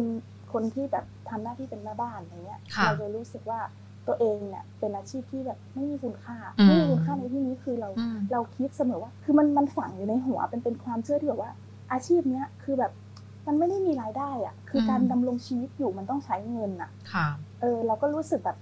หลายคนพยายามแบบใส่หัวเราพยายามบอกเราเวลาที่เราท้อเราแบบพยายามแบบพูดกับว่าค่ะเฮ้ยอย่าไปคิดมากสิเปิ้ลรู้ไหมอืมว่าอาชีพแม่บ้านเนี่ย มันมันสำคัญนะเว้ยแบบอืมอย่างนี้แต่เราลบความคิดที่แบบว่าอาชีพแม่บ้านมันไม่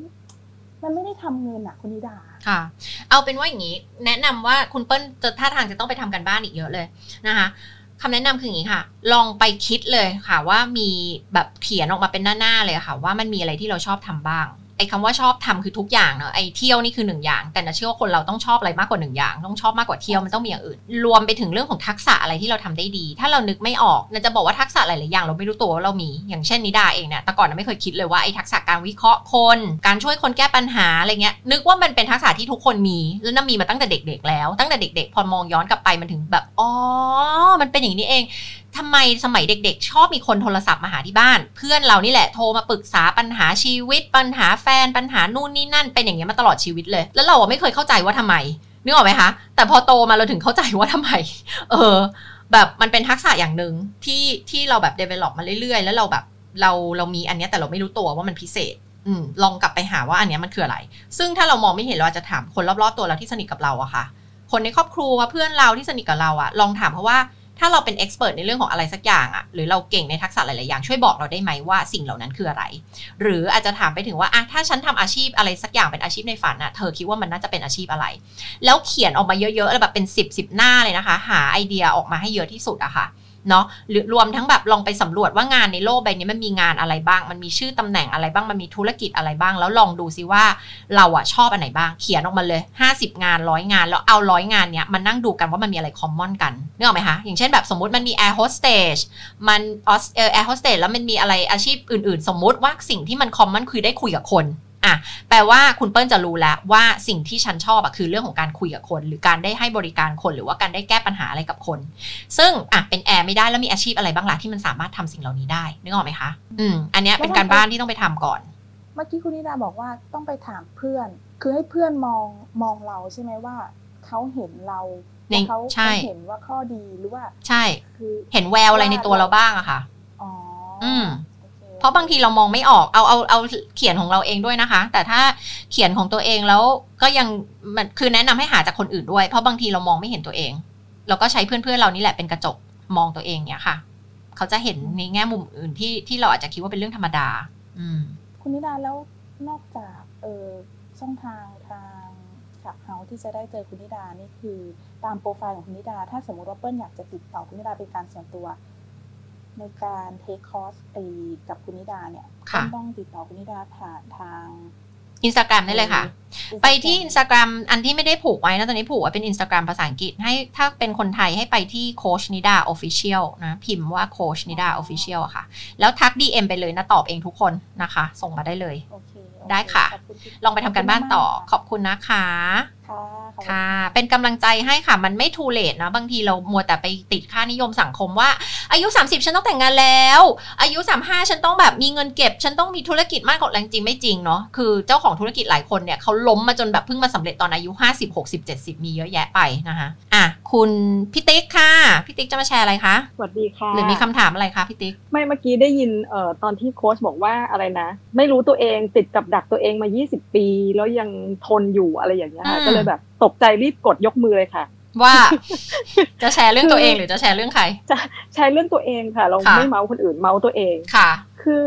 คือคืออยากแชร์เหมือนกันว่าสุดท้ายแล้วเนี่ยเราเอ่อติ๊กเจอ life purpose ของตัวเองได้ยังไงอะไรอย่างเงี้ยค่ะ คือไอ้ยี่สิบปีนั้นอะคือจริงเลย เพราะว่าแต่ว่าติ๊กไม่ได้ติดอยู่ในความทุกข์ คือเราไม่ได้มีความทุกข์ตรงนั้น แต่ว่า 20 ปีอะมันเป็นการทำงานติ๊กอยู่ติ๊กเป็น HR นะคะ ติ๊กอยู่ตรงนั้น 20 ปีโดยที่ เอาเป็นว่าโดนบล็อกจากหัวหน้า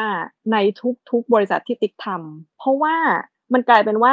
เราทำเรื่องนั้นได้ดี เขาก็เลยบล็อกให้เราแล้วก็เหมือนสตาฟให้เราอยู่ตรงแผนกตรงนั้นอย่างเดียวเลยอะยี่สิบปีเลยอะไม่ว่าจะอยู่บริษัทไหนเขาก็จะบอกว่าเฮ้ยติ๊กทำตรงนี้ได้ดีนะ ก็อืมให้ทำอยู่ตรงนั้นเลยอืมตลอดเลยอะแต่ว่าด้วยด้วยความเป็นติ๊กติ๊กก็จะรู้ว่าไม่สิฉันชอบแบบนี้อะทำไมบังคับให้ฉันทำอยู่แค่นี้เรื่องเดียวอืมแต่ด้วย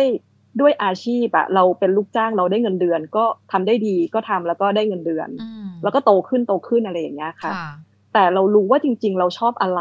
อืมด้วยสไตล์ติ๊กติ๊กก็ไปขอเขาว่างั้นขอทำได้ไหมอะค่ะขอทำอันนี้เนอะขอทำอันนั้น ซึ่งอืมติ๊กชอบเรื่องของการทำ training อืมการ develop คนซึ่งติ๊กไม่ได้อยู่ฝั่งนั้นเลย ติ๊กทำแต่เรื่องแบบ compensation benefit ทำเรื่อง performance management อย่างเงี้ยค่ะอืม ก็ไปขวนขวายหาเอง ก็ไปขอเป็นเหมือนอาชีพเสริมอะก็ได้ตรงนั้น แต่ว่าสุดท้ายเราติ๊กก็แบบเฮ้ยไม่ใช่อะติ๊กก็ลาออกมาโดยที่ไม่มีงานเลยอะมคือคือไม่ไม่ได้รอหางานใหม่ก็ออกเลย เพราะว่าอิ่มแล้วว่า 20 ปีกับเรื่องเดิมๆวนมาเหมือนเดิมอย่างเงี้ยค่ะอืมอืมจนมาที่ที่ทำงานปัจจุบันเนี่ยติ๊กทำมาได้ 5 ปีแล้วค่ะ ติ๊กได้ทำในสิ่งที่ติ๊กแบบใฝ่ฝันแล้วก็หามาตลอดเลยอะค่ะอืมแล้วพอเราได้ทำในสิ่งที่เรารักมันจริง ๆ มันก็ตอบตัวเองเหมือนกันว่าเออเนี่ยแหละคือสิ่งที่เรารักจริง ๆ แล้วก็โชคดีที่เจ้านายก็ค่อนข้าง open อะอะติ๊กอยากทำอะไรแบบทำเลยเสนอเลยทำเองเลยได้เลยตัดสินใจได้เลยอะไรอย่างเงี้ยค่ะ ก็ happy มากอะ่ะคือต้องบอกว่าก็ไม่ได้รู้สึกเหนื่อยอะ่ะแต่คนอื่นที่ที่ได้ฟังเรื่องที่ติ๊กทำก็จะบอกว่าโหพี่ทำไมพี่โคตรอึดเลยวะอะไรอย่างเงี้ยอืมแต่ว่า เออเราไม่เหนื่อยอะ่ะเราก็จะแบบเมามันกับมันมาก แล้วแบบพอเราเห็นน้องในทีมหรือคนที่เราทำ development โปรแกรมให้เขาแล้วเขาแบบ success ได้รับการโปรโมทติ๊กนี่แบบคือหัวใจพองฟูมากอะไรอย่างเงี้ยอืมทั้งทั้งๆที่เราก็ไม่ได้มีส่วนได้ส่วนเสียอะไรกับเขา ก็เลยรู้สึกว่า เออ นี่แหละคือ life purpose ของเราอืมแต่ตอนเนี้ยที่ก็ยังรู้ตัวเองว่าก็ยังขาดอะค่ะ มีอะไรที่มันกั้นเราบางอย่างทำให้เรายังไม่ไม่กล้าออกไปทำเป็นอาชีพที่ เขาเรียกอะไรนะไอ้ที่เรารักแหละแต่ว่าให้มันแบบได้เงินอะมันอาจจะเป็นเรื่อง money mindset อะไรบางอย่างที่เหมือนเคยคุยกันไว้อะค่ะอืมก็ยังมีจุดนั้นที่ยังต้องพัฒนาแต่ว่าก็จะรู้ว่าเออห้าปีเนี้ยแบบโคตรแฮปปี้เลยอะไรอย่างเงี้ยค่ะอืมขอบคุณมากเลยค่ะที่มาแชร์ค่ะขอไปที่คุณพิษณุต่อนะคุณพิษณุครัค่ะบมีคำถามหรือมาแชร์อะไรคะเออมีคำถามครับได้ก็คือเป็นเป็นลูกเจ้าของกิจการค่ะ SME อะครับค่ะแล้วก็คือ คืออยากจะทำอะไรคุณแม่ให้ทำอยู่แล้ว ก็เหมือนกับทำตาม Purpose ของตัวเอง ซึ่ง Purpose หรือเปล่าไม่แน่ใจนะค่ะแต่ว่าธุรกิจก็เจริญไปเรื่อยแต่ว่าเหมือนกับ มันก็โตไปเรื่อยตามกระแสธุรกิจตามเทรนด์ตามโอกาสที่มาครับอืมแล้วก็เริ่มรู้สึกว่าอยากมีกุญซือ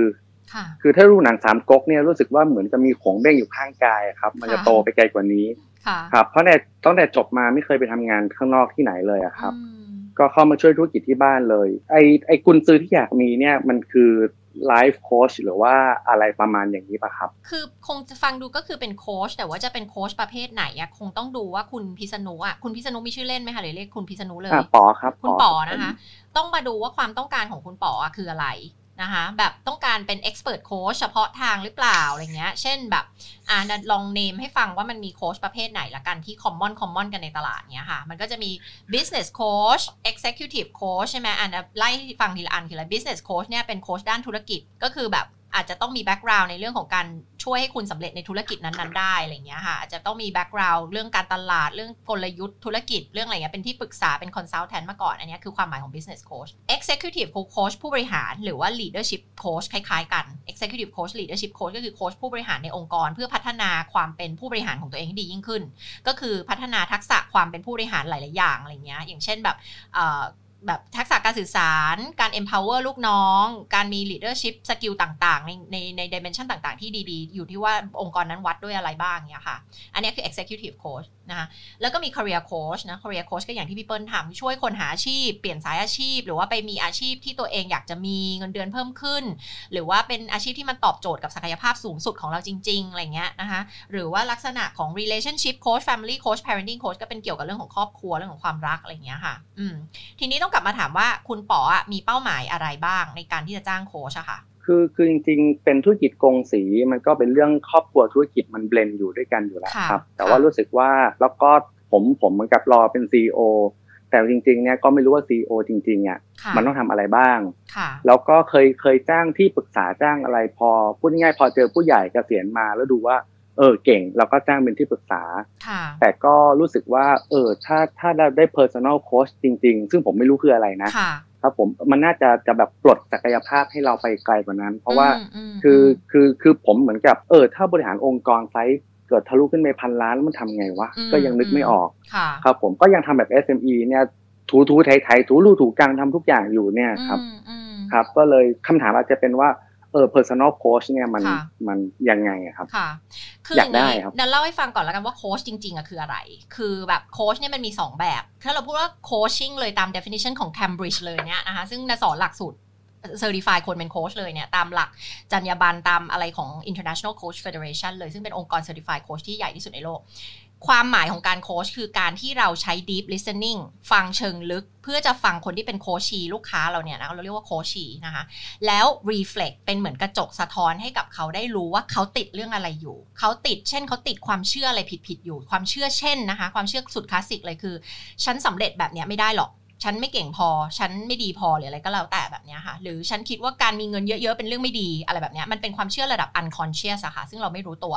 จนคนที่เป็นโค้ชนี่แหละมาสะท้อนให้เราเห็นนะคะคนเป็นโค้ชจะฟังเชิงลึก จะฟังในสิ่งที่แม้กระทั่งตัวเรายังไม่รู้เลยว่าเราพูดออกไปนะคะเขาจะตีความแล้วฟังให้ลึกไปกว่าที่เราแค่พูดออกมา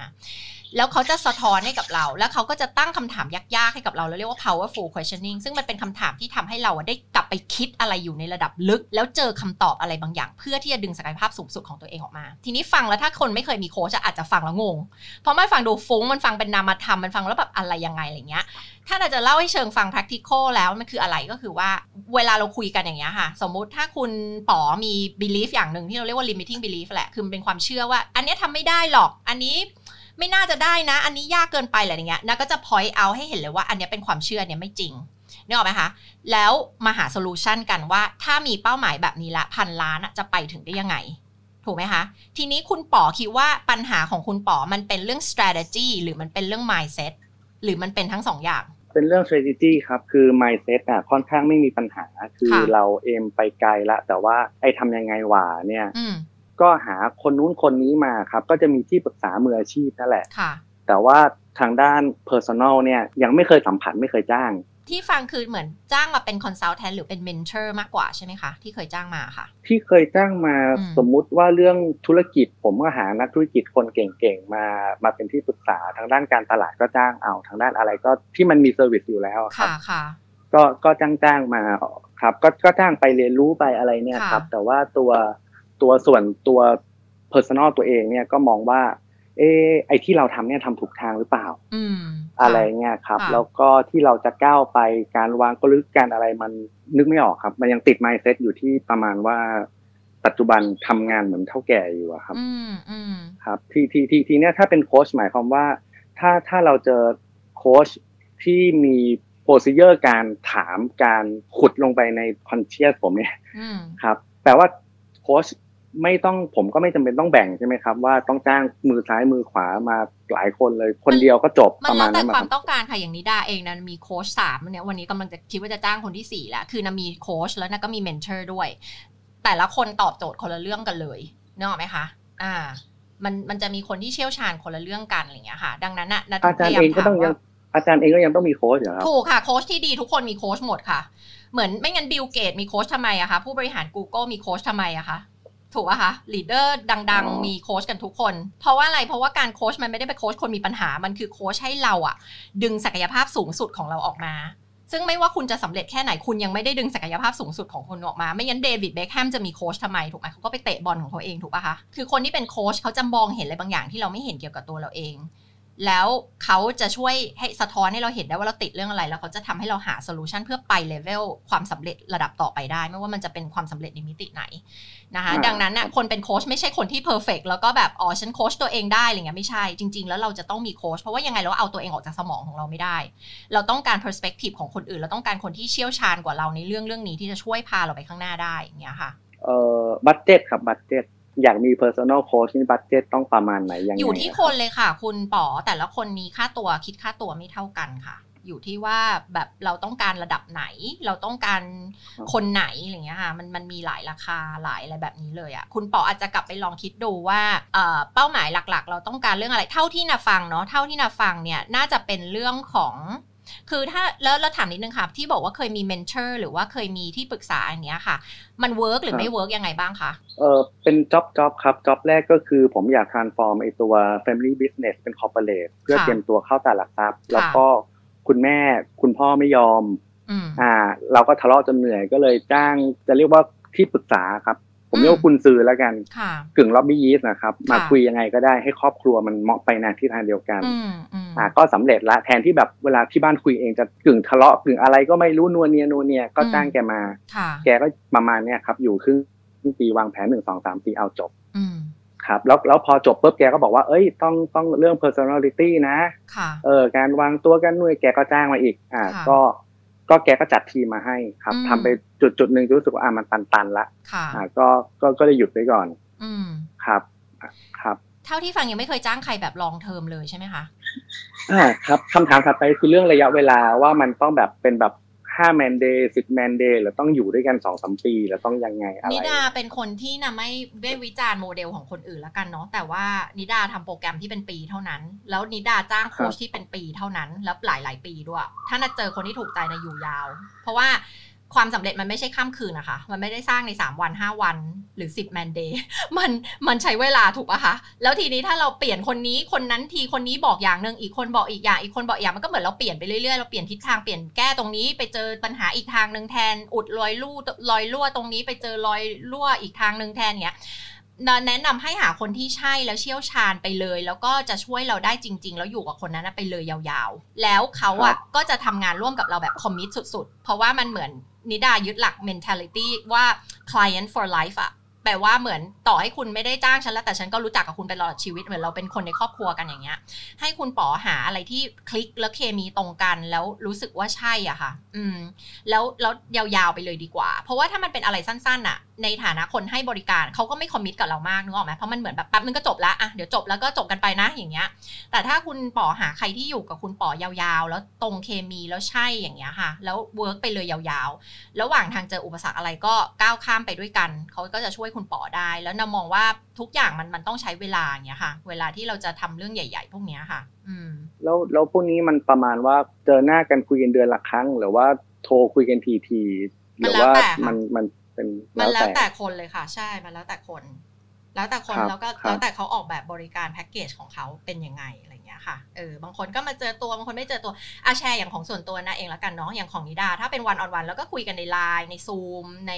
แอปที่ของฝรั่งถ้าเป็นลูกค้าต่างประเทศส่วนใหญ่จะใช้แอปที่เรียกว่า Voxer อย่างเงี้ยค่ะแล้วก็เป็น Walkie Talkie อะไรเงี้ยค่ะแล้วก็แต่ถ้าเป็น group program อย่างเงี้ยอ่าอย่างแบบพี่เปิ้ลคุณบูมอย่างเงี้ยก็เป็นคนที่อยู่ใน group program อย่างเงี้ยเราก็จะเจอกันทุกวันอังคารวันพุธอะไรแบบเนี้ยค่ะ ก็ผ่านซูมผ่านอะไรเงี้ยอะตรงเนี้ยมันอยู่ที่ว่าแต่ละคนอะเลือกที่จะออกแบบโปรแกรมของตัวเองเป็นยังไง แล้วก็เราอะมองหาเป็น group program หรือว่าเรามองหาเป็น one-on-one อะไรแบบนี้ค่ะอ่าก็ต้องดูมันมันมี element ประมาณที่นิดาเล่าให้ฟังอะค่ะ ในการเป็นสิ่งที่จะใช้ตัดสินใจ ทีนี้นิดาให้คำแนะนำเพิ่มเติมแล้วกันว่า แล้วเราจะใช้ปัจจัยอะไรในการเลือกคนที่จะมาเป็นโค้ชให้กับเรานะคะ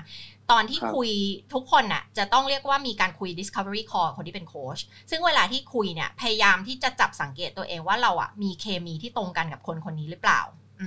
ลักษณะการพูดคุยเขาน่าจะเป็นคนลักษณะแบบไหนเอ่อ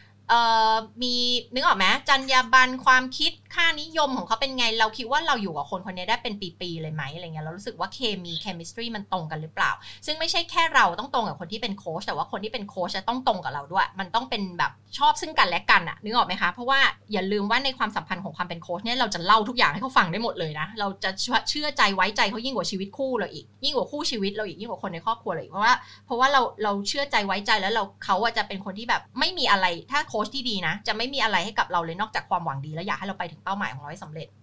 นะคะพยายามจับจับสังเกตไอ้จุดเหล่านี้นักต่างๆเนาะเรื่องจรรยาบรรณเรื่องอ่า mindset ของคนที่เป็นโค้ชแล้วก็ดูว่าเคมีของเราอะตรงกับเขาไหมอะไรอย่างเงี้ยค่ะ แล้วก็ดูว่าความเชี่ยวชาญของเขาคืออะไรนะคะเขาเชี่ยวชาญในเรื่องที่เราต้องการหรือเปล่าอืมและแล้วถ้าเราต้องการมากกว่าหนึ่งเรื่อง เราก็อาจจะต้องจ้างมากกว่าหนึ่งคนอะไรอย่างนี้เป็นต้นนะคะ อืมคืออันอันนี้มันจะมีประมาณว่า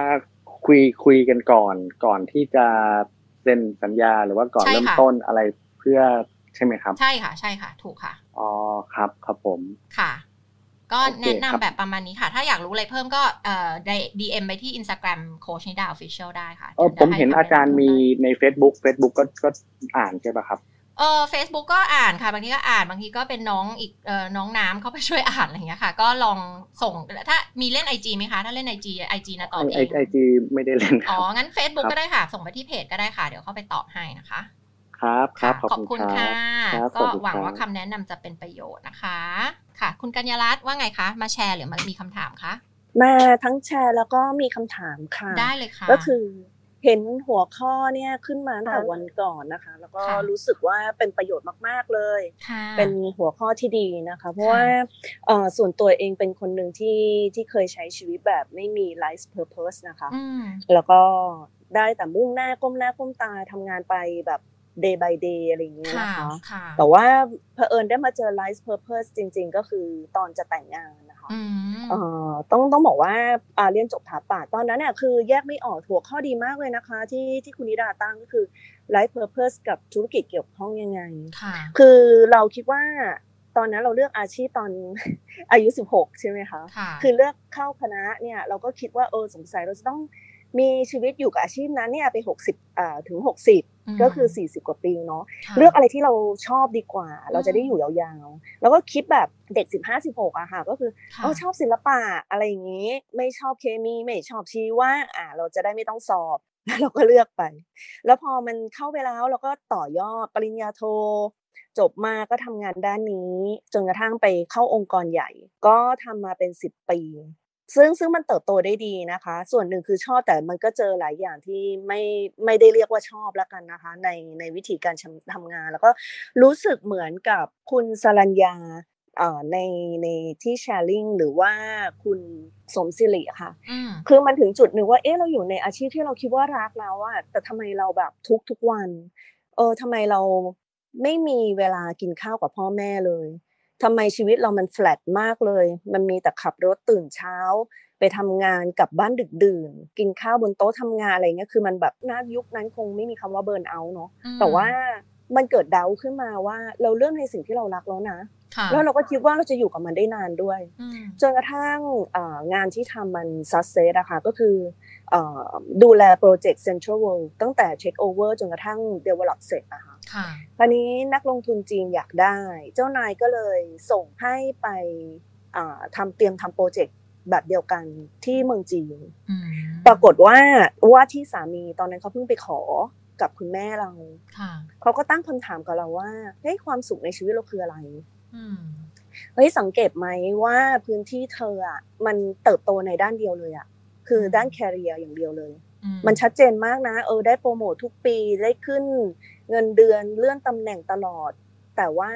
ในวงล้อชีวิตอะพื้นที่อื่น ๆ มันเหลือไหมอืมเออ กินข้าวกับพ่อแม่ครั้งสุดท้ายเมื่อไหร่อืมเออ แล้วถ้าไปเมืองจีนเนี่ย เอาถามตรงๆนะ เงินเดือนเดิมกลับบ้านห้าทุ่มสองเท่าแปลว่าอะไรมคือมันเหมือนโดนตีหัวค่ะแล้วตอนนั้นก็กลับมาตระหนักจริง ๆ ว่า แต่เรา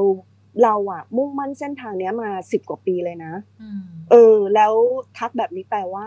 เราเราเราเกิดเดาตัวเองขึ้นมาเหมือนกัน แต่ประตูด้านเนี้ยมันเปิดให้เราไปต่อแล้วแต่ว่าสุดท้ายแล้ว end up destination คืออะไรอืมเป็นสองอาทิตย์ที่เหมือนทำกันบ้านกับตัวเองครั้งใหญ่เลยอะค่ะค่ะว่าแบบเฮ้ยจะไม่ take opportunity หรออืมแล้ว go on ต่อทุกวันเนี้ยเราเริ่มแบบเดากับตัวเอง แล้วเราจะเจอความสุขในปลายทางหรือเปล่าอืม คำถามนั้นมันเคาะหัวเราตลอดอะค่ะสุดท้ายเกิดการตกผลึกอืมเกิดการแบบมาเรียลไลฟ์ชีวิตจริง ๆ ว่าเอ้ยเราเราต้องการอะไรจริง ๆ ในชีวิต แล้วชีวิตที่มีความสุขมันแค่งานที่เราชอบจริงหรือเปล่าอะอืมแล้วก็เลยเริ่มไปค้นหาไปสัมมนาค่ะจริง ๆ คือจบเอ่อ therapeutic coaching มาแต่ไม่ไม่ได้ทำด้านด้านโค้ชนะคะ แล้วก็ไม่ได้รับปรึกษาใครด้วย จริง ๆ ต้องการหา solution ให้ตัวเองค่ะอืมแล้วก็พัฒนาตนเองแล้วก็ สร้างให้เราอะมีมี direction ค่ะกับชีวิตตัวเองคืออยากทำการบ้านกับตัวเองก่อนเนาะอืมแล้วมันก็เลยทำให้เราอะมานั่งเขียนจริง ๆ ว่าชีวิตที่มีความสุขคืออะไรบ้างในแต่ละด้าน จะใช้เวลาด้านไหนบ้าง ด้าน spiritual เป็นยังไง ด้านงานที่อยากจะอ่าทำให้ผู้อื่นคืออะไร คือไม่ได้ specific ที่งานนะคะ แต่อยากจะมีชีวิตที่แบบตื่นมาแล้วรู้สึก happy กับตัวเอง แล้วมีความสุขและมีคุณค่ายังไงอะ เขียนออกมาเจ็ดหน้าอืมแล้วมันทำให้เราเริ่มมองว่าถ้า destination เราอยู่ที่คำว่าความสุขเนี่ย บางทีเราอาจจะต้องกลับมาพิจารณาว่ามันอาจจะไม่เกี่ยวกับงานอืมที่เราคิดว่าต้องรักก็ได้นะอืมก็เลยเริ่มผันตัวเองมาเป็น investor ค่ะ เอาความรู้มาลงทุนทำอสังหาริมทรัพย์อืมอ่าปล่อยเช่าคอนโดเป็นสิบกว่าแห่งอะไรเงี้ยค่ะ แล้วก็เริ่มพัฒนาต่อยอด แล้วก็เริ่มมองหาการพัฒนาตัวเองด้านอื่น ๆ ต่อ จนกระทั่งแบบอ่าเริ่มศึกษา คือโลกมันก็เริ่มกว้างขึ้นนะคะ เราก็เริ่มออกจากงานประจำแล้วก็เริ่มมองหาลู่ทางที่ทำยังไงให้เราแบบ มีการฟูลฟิลชีวิตในด้านอื่น ๆ ไปปฏิบัติธรรมอยู่กับพ่อแม่ดูแลเขามากขึ้น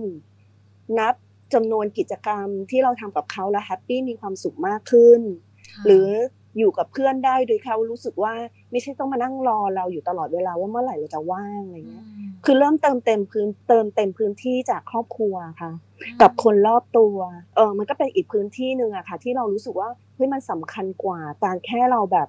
เติบโตในหน้าที่การงานแล้วมีมงมงกุฎงามๆสักอันอยู่บนหัวเราอะไรเงี้ยค่ะค่ะมันก็ทำให้ชีวิตมีความสุขขึ้นจริงๆเราก็รู้สึกว่ามันทำให้เราเกิดเกิดการเจอโอกาสใหม่ ๆ ที่มันแบบ better กว่าเดิมได้เยอะด้วยอ่าอืม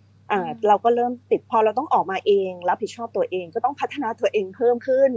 ศักยภาพเพิ่มมากขึ้น เพราะว่ามันไม่มีใครมารับผิดชอบหรือ backup เราแล้ว ความมั่นคงต้องสร้างขึ้นเอง เราก็เริ่มติดตามข่าวเทคโนโลยีอ่าเทคโนโลยีมาดิสลอฟอะไรไปบ้าง อะไรที่โลกจะไปต่อ ก็เริ่มเข้าไปอินโวกับเรื่องนั้นๆ แล้วมันก็เจอช่องทางที่ไปต่อได้ เราก็รู้สึกว่าแบบ เออเฮ้ยมันดีอะ มันพื้นที่ในชีวิตมันเติมเต็มมากขึ้นเยอะ เรารู้เราก็รู้สึกว่าจริงๆเนี่ย อยากจะเห็นขับเฮาส์ที่มีคนอะเปิดเรื่องเนี้ยขึ้นมา เพราะว่ากว่าเราจะเจอเนี่ย เราอายุเข้าไปสามสี่สามห้าอืมแล้วถ้าหลาย ๆ คนได้ได้ได้แบบเริ่มทำการบ้านกับเรื่องเนี้ยเขาจะโชคดีแค่ไหน ถ้าเขาสามารถเริ่มต้นคิดมันก่อน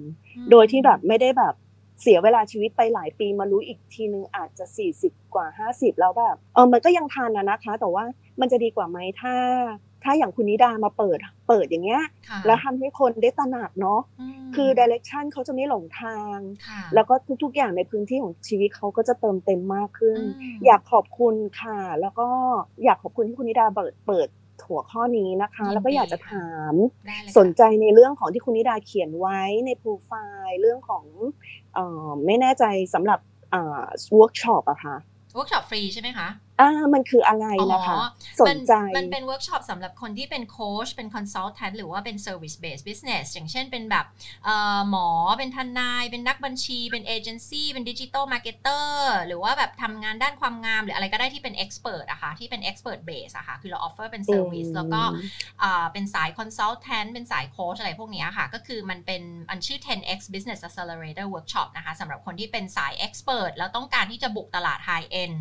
ทำ high end offer นะคะ แล้วก็ต้องการเป็น industry leader ในวงการของตัวเองเนี่ยค่ะ อันนี้จะเป็นเวิร์กช็อป 9 วัน สอนวันที่ 6 ถึง 14 ฟรีนะคะ ที่ Clubhouse 2 ทุ่มนะคะ ก็สำหรับใครที่ต้องการลงทะเบียนก็ Instagram DM ไปหานิดาเนาะ กดไลค์ กด follow แล้วกดกระดิ่ง แล้วก็ส่งข้อความไปที่นั่นว่า 10x นะคะ อย่าส่งไป Instagram ที่ที่ลิงก์อยู่ตอนนี้นะ อันนี้เป็น Instagram ภาษาอังกฤษนะคะ ให้ส่งไปที่ภาษาไทยชื่อโคชนิดา Official นะคะมีมีพิมพ์ในในนั้นอยู่นะคะ พิมพ์ไปว่า 10x แล้วเดี๋ยวจะมีลงทะเบียนแล้วก็มี workbook ให้ คือถ้าไม่ไม่ลงทะเบียนก็ได้เข้าเข้าได้อยู่ดีไม่ได้เป็นกลุ่มปิดอะไร ก็เปิดในขับเฮานี่แหละ แต่ว่ามันจะไม่มี workbook ซึ่งถ้าใครเคยเข้าจะรู้ว่า workbook จริงจังมากเหมือนแบบเหมือนจ่ายเป็นแสนมาเรียนอะไรประมาณนั้น ก็ลงทะเบียนแล้วเดี๋ยวนิดาจะส่งเป็น Google Drive เป็นเป็น workbook ให้อะค่ะ ก็สามารถมาเข้าได้ค่ะ ค่ะงั้นถามก่อนเลยว่าคือเรียนจบโค้ชมาแต่ว่าไม่ได้เป็นโค้ชแล้วก็ใน ช่วยแฟนทำคือแฟนเป็นหมอความงามนะคะ และส่วนตัวตอนนี้ก็ทำในด้าน wellness industry ก็คือกระโดดเข้ามาข้ามสายนะคะ อันนี้ไม่ทราบว่า criteria เข้าได้ใช่ไหมคะ ต้องการทำธุรกิจอะไรอะคะคือตอนนี้เออเราก็ทำในเรื่องของคือแฟนเนี่ยยังเป็นคุณหมอความงามแล้วเราก็ช่วยเขาทำมาร์เก็ตติ้งนะคะ แล้วก็ในส่วนอีกด้านหนึ่งของเราเองก็คือทำในเรื่องของ wellness health tech นะคะ ที่เป็นสตาร์ทอัพแต่ว่าอยู่ในช่วงระหว่างที่จะ develop อยู่ ก็เลยสนใจนะคะค่ะ ฟังดูแล้วก็คือเป็น service base ถูกป่ะคะอืมในใช่ส่วนหนึ่งใช่ค่ะในอย่างในแง่งาน service เนี่ยเออในแง่ของคลินิกเนี่ย service base อยู่แล้วค่ะอืมได้ค่ะ ใช่ค่ะ นี่ก็คือกลุ่มลูกค้าที่ที่ตรงค่ะ ตรงกับอ๋ออืมวัตถุประสงค์ของการจัดเวิร์กช็อปก็ได้อยู่ค่ะ โอเคได้ค่ะ ขอบคุณมากนะคะยินดีค่ะ ขอบคุณค่ะ คุณกัญญรัตน์สวัสดีค่ะ คุณพีทว่าไงคะครับ สวัสดีครับสวัสดีค่ะคุณพีทก็จริง ๆ แล้วนี่เป็นครั้งแรกเลยครับ ที่ที่เข้ามาคุยกับคุณนิดานะดี topic มันก็ค่อนข้างค่อนข้างตรง แล้วก็เลยอยากอยากเล่าให้ฟังแล้วก็อาจจะขอคำแนะนำอะครับได้เลยจริงแล้วปัจจุบันนี่คือทำธุรกิจส่วนตัวครับจริงๆก็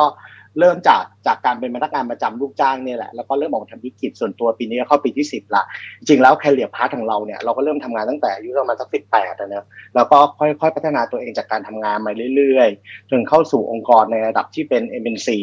จนสุดท้ายก็มาทำธุรกิจส่วนตัว พอพอมาทำได้จุดหนึ่งอะครับ ส่วนหนึ่งที่ที่ผมเจอเลยเหมือนที่คนที่ดาบอกครับว่า คือตั้งแต่เด็กยันยันปัจจุบันเนี่ยยันยันแก่เลยเนี่ยครับ ส่วนใหญ่เนี่ย ก็คือคนส่วนใหญ่เนี่ยก็จะชอบโทรมาปรึกษาเราปรึกษานู่นปรึกษานี่ เราก็สามารถให้คำแนะนำเขาได้อะนะโดยเฉพาะถ้าถ้าเป็นงานที่เราผ่านประสบการณ์มา แล้วก็เคยทำงานมา เราก็จะหาทางออกให้กับเพื่อนเพื่อนพี่ๆน้องๆหลายคนได้จนจนสุดท้ายเราก็รู้สึกว่าเออเราอยากอยากแบ่งปันอยากแชร์ไอ้สิ่งเนี้ยให้กับคนที่เขาทำธุรกิจเหมือนกับเหมือนกับเราในวันที่เราเริ่มต้นจาก จากศูนย์นะครับ ที่เราเรียนรู้ด้วยตัวเองกับการทำธุรกิจส่วนตัวจนถึงปัจจุบันนี้ก็มาได้ในระดับหนึ่งจนมีหลาย ๆ ธุรกิจทั้งนำเข้าและส่งออกประมาณนั้นนะครับ อืม แต่ส่วนหนึ่งก็คือ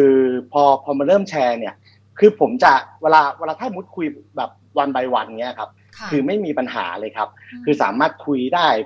ปรึกษาได้ให้คำแนะนำได้ แต่เวลาบางครั้งมันมีโอกาสที่ไป on stage อะไรเงี้ยครับ เราจะรู้สึกอย่างเนี้ยผมคุยคุณนิดาอยู่ผมก็เรียนตามตรงว่าผมก็ยังรู้สึกประหม่านะอ่าฮะคือมันเหมือนมันมันมันเกิดเกิดความแบบไม่ self-confidence นะครับ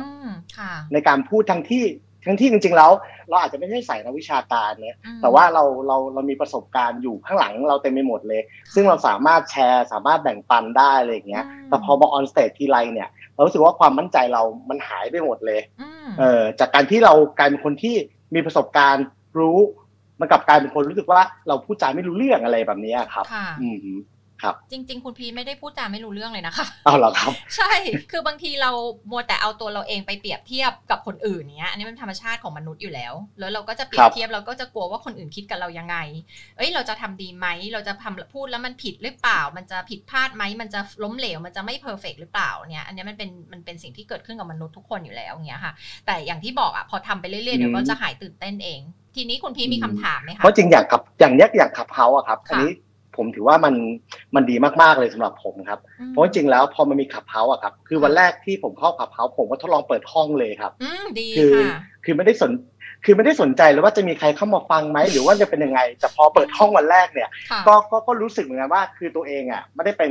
คือเป็น moderator ไม่ได้อย่างนี้ดีกว่าเออคือเราไม่สามารถเพราะว่าเราไม่มีประสบการณ์ในการทำไปเรื่องพวกนี้อะไรประมาณเนี้ยแต่สุดท้ายแล้วคือ เราก็อยากทดลองทำเลยครับ แล้วก็เปิดมาสามสี่ครั้งละ แล้วมีถ้ามีโอกาสใน topic ที่เราเราถนัดหรือเราผ่านมาเนี่ยเราก็พยายามจะขึ้นมาแชร์อะไรแบบนี้ครับก็จริงๆคำถามผมส่วนหนึ่งก็คือผมรู้สึกอย่างที่บอกครับหนึ่งคือเราเรารู้สึกเราไม่ค่อยมั่นใจ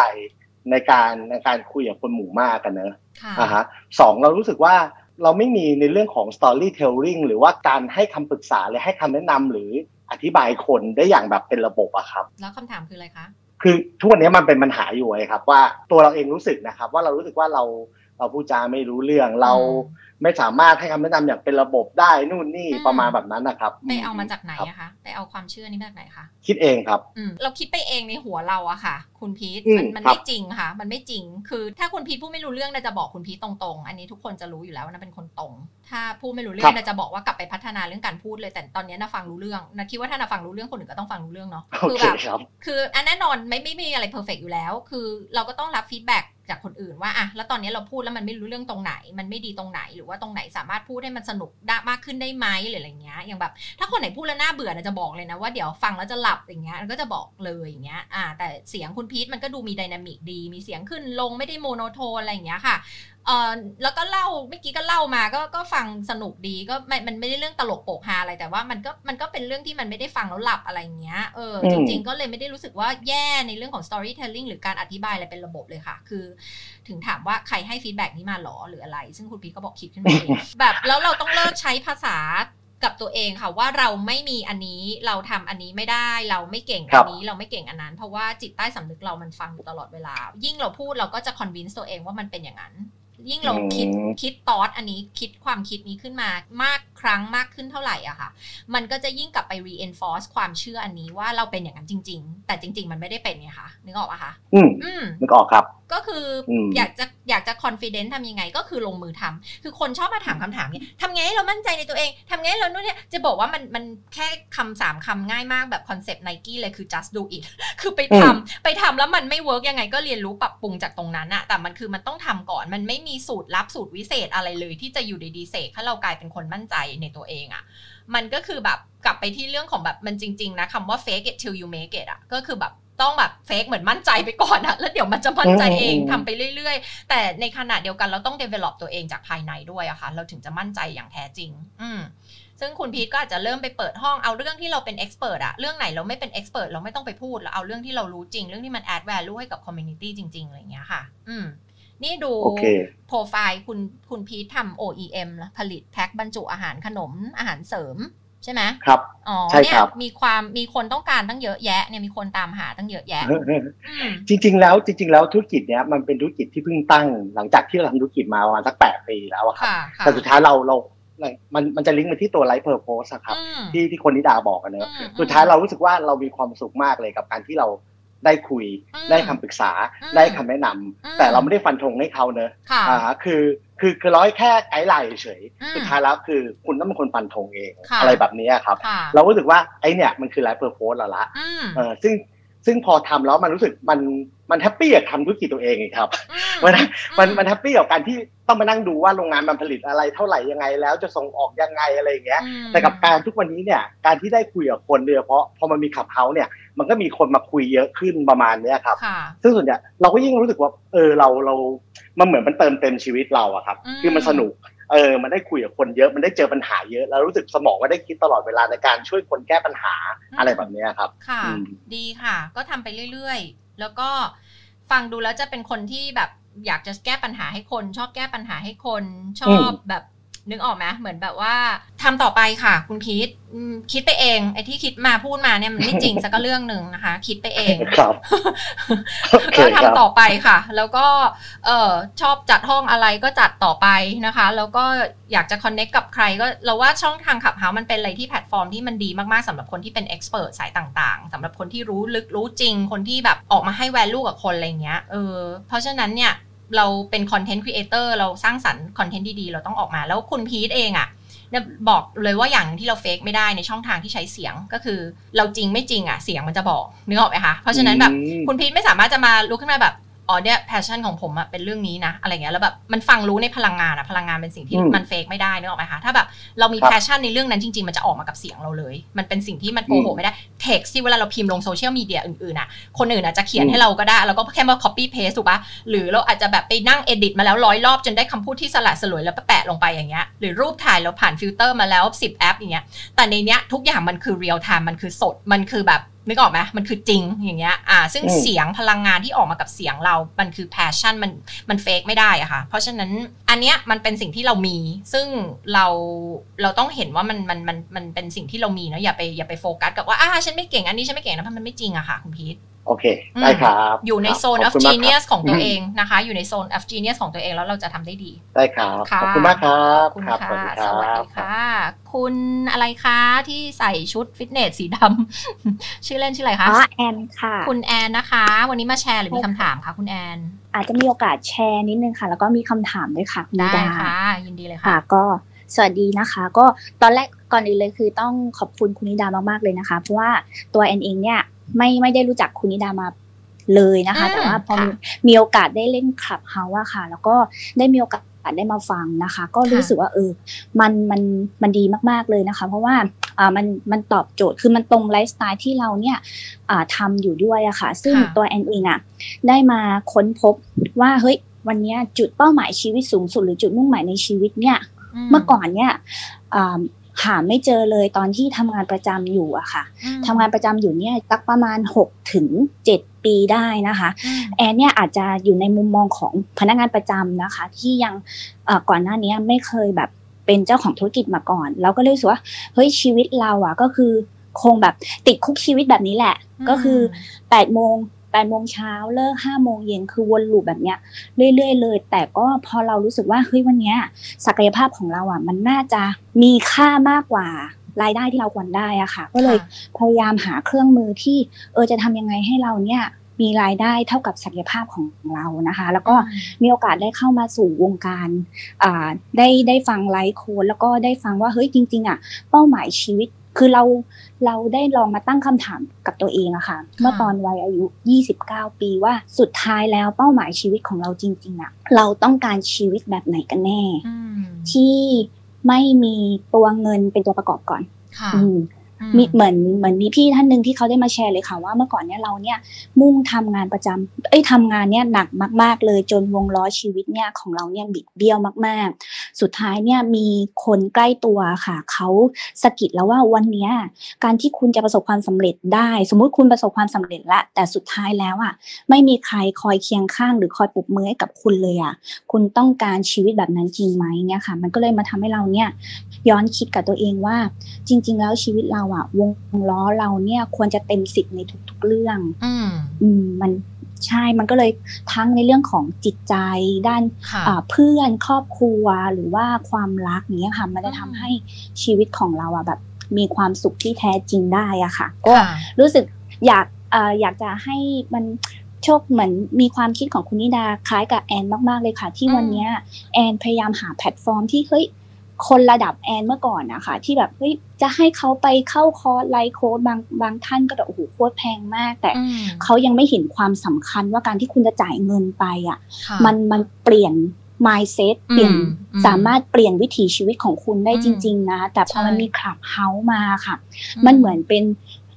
เป็นเปิดโลกให้คนที่แบบเฮ้ยไม่ต้องเสียเงินนะ แต่ได้มีโอกาสได้เข้ามาฟังอะค่ะทำให้เขาเนี่ยมีการฉุดคิดชีวิตเพิ่มมากขึ้นแล้วทำให้เขาเปลี่ยนจากคนที่ 95%ที่กลายมาเป็นคน 5%ที่แบบมีวิถีชีวิตที่ดีขึ้นได้จากการแค่เราเปลี่ยน mindset ตัวเองนะคะอืมอืมช่ค่ะ แล้วก็สิ่งที่แอนอยากคำถามก็คืออ่าในงานที่แอนทำอยู่อะค่ะ เป็นงานที่ทำด้านกับคน นะคะเนาะแล้วก็เป็นงานงานแก้ปัญหาเลยนะคะ ทั้งในแก้ปัญหาในเรื่องของด้านสุขภาพรูปร่าง แล้วก็แก้ปัญหาในเรื่องของวิถีชีวิต ซึ่งมีกิจบางกิจกรรมค่ะที่แอนเนี่ยต้องมีโอกาสไปคุยกับคนแปลกหน้าค่ะ แต่เนื่องด้วยด้วยจากที่พื้นฐานของเราเองเมื่อก่อนนะคะ เราเป็นคนที่เหมือนเหมือนอาจจะติดคอมฟอร์ทโซนตัวเองหรือติดเกราะตัวเองว่าพูดไม่เก่งไม่ชอบคุยกับคนแต่ก็ตอนนี้เริ่มเริ่มพัฒนาตัวเองมาเพิ่มขึ้น แต่มันก็ยังมีที่การที่เราจะไปเข้าเรื่องที่จะเหมือนไม่กล้าคุยกับคนที่แบบมีศักยภาพเยอะๆอะไรเงี้ยค่ะอาจจะเกรงนิดนึงอะค่ะค่ะ มันมันจะมีอ่ามี trick อะไรไหมคะที่แบบ สมมุติว่าเราเนี่ยมีโอกาสได้พบปะแล้วแบบ เราได้มีบทสนทนาเพิ่มมากขึ้นนะคะ เพราะว่าตัวเองเนี่ยจะเป็นคนแบบฟังซะส่วนใหญ่หมายถึงจะไปขึ้น stage ใน Clubhouse ยังไง จะไปมี interaction กับคนอื่นยังไงอะหรอคะ น่าจะเป็นเหมือนเจอเป็นออฟไลน์ก่อนนะคะ คุณนิดา อ๋อไม่ได้หมายถึงใน Clubhouse ใช่ค่ะใช่หมายถึงยังไงคะแบบเวลาไปเจอตามอีเวนต์ต่างๆ หรือหมายถึงยังไงอะคะใช่ใช่ค่ะเหมือนเหมือนแบบมีสมมุติอย่างเงี้ยมีลูกค้ามา contact กับเราแล้วแบบนัดนัดเจออย่างเงี้ยค่ะ แต่บางทีเราแบบค่อนข้างเกรงแล้วก็กลัวคนที่ศักยภาพนิดนึงเลยแบบไม่ไม่ค่อยกล้าที่จะพูดอะไรเยอะอะไรอย่างเงี้ยค่ะค่ะ ก็คือเหมือนเราคิดว่าเออเหมือนกลัวโปรไฟล์เขามองว่าแบบอุ้ยคนนี้ผมซีอหรือคนนี้ผู้บริหารหรือคนนี้แล้วแบบว่าฉันจะดลิเวอร์ผลลัพธ์ให้เขาได้ไหมอะไรประมาณนั้นหรอคะใช่ค่ะใช่แล้วงานที่เราทำคืออะไรคะเห็นมีเขียนในนี้ว่าเป็นแบบเกี่ยวกับโภชนาการเหรอคะใช่ค่ะใช่ค่ะอืมคือเป็นเหมือนอะไร health and wellness coach เราอารมณ์แบบนั้นเหรอคะใช่ค่ะอ๋อก็คือลูกค้าเรานี่ก็มาเพื่อเรื่องของการลดน้ำหนัก สร้างกล้ามอะไรแบบนี้ลดไขมันอะไรแบบนี้ ลดไขมันใช่ค่ะอืมโอเค ทีนี้สิ่งที่เขาต้องมาหาเขามาหาเราก็เพราะเราเชี่ยวชาญเรื่องนี้ถูกปะคะใช่ค่ะ เออ คุณแอนต้องท่องจำเอาไว้อย่างหนึ่งว่าเขาไม่ว่าเขาจะเป็นประธานาธิบดี หรือเขาจะเป็นใครเขาจะเป็นแบบว่าดาราเซเลบดังแค่ไหนอะที่เขามาหาเราเพราะอะไรคะ เพราะว่าเราอะเชี่ยวชาญบางอย่างที่เขาไม่เชี่ยวชาญถูกปะคะใช่เขามาด้วยเรื่องนี้เรื่องเดียวเลยเพราะฉะนั้นโฟกัสแค่นี้ค่ะ ไม่ต้องไปคิดว่าอู้คนนี้โปรไฟล์อลังการงานสร้างนู่นนี่นั่นอะไรเงี้ยเออมันไม่เกี่ยวเพราะเขาเขาไม่ได้มาหาเราเรื่องนั้นถูกปะคะอ่าเนี้ยมันเป็นเกมในใจเราเองมันเป็นมายเซ็ตของเราเองที่เราเรากลัวว่าเราจะแบบไม่ดีพอหรือว่าเราจะดลิเวอร์ไม่ได้ ซึ่งอันเนี้ยปัญหาไม่เกี่ยวกับคนอื่นแล้วเกี่ยวกับตัวเราเองละแต่ว่าเราอะต้อง develop mindset ของตัวเองแล้วก้าวข้ามตรงนี้ไปให้ได้ อืมก็คือเหมือนคุยในเรื่อง เรื่องที่เราเนี่ย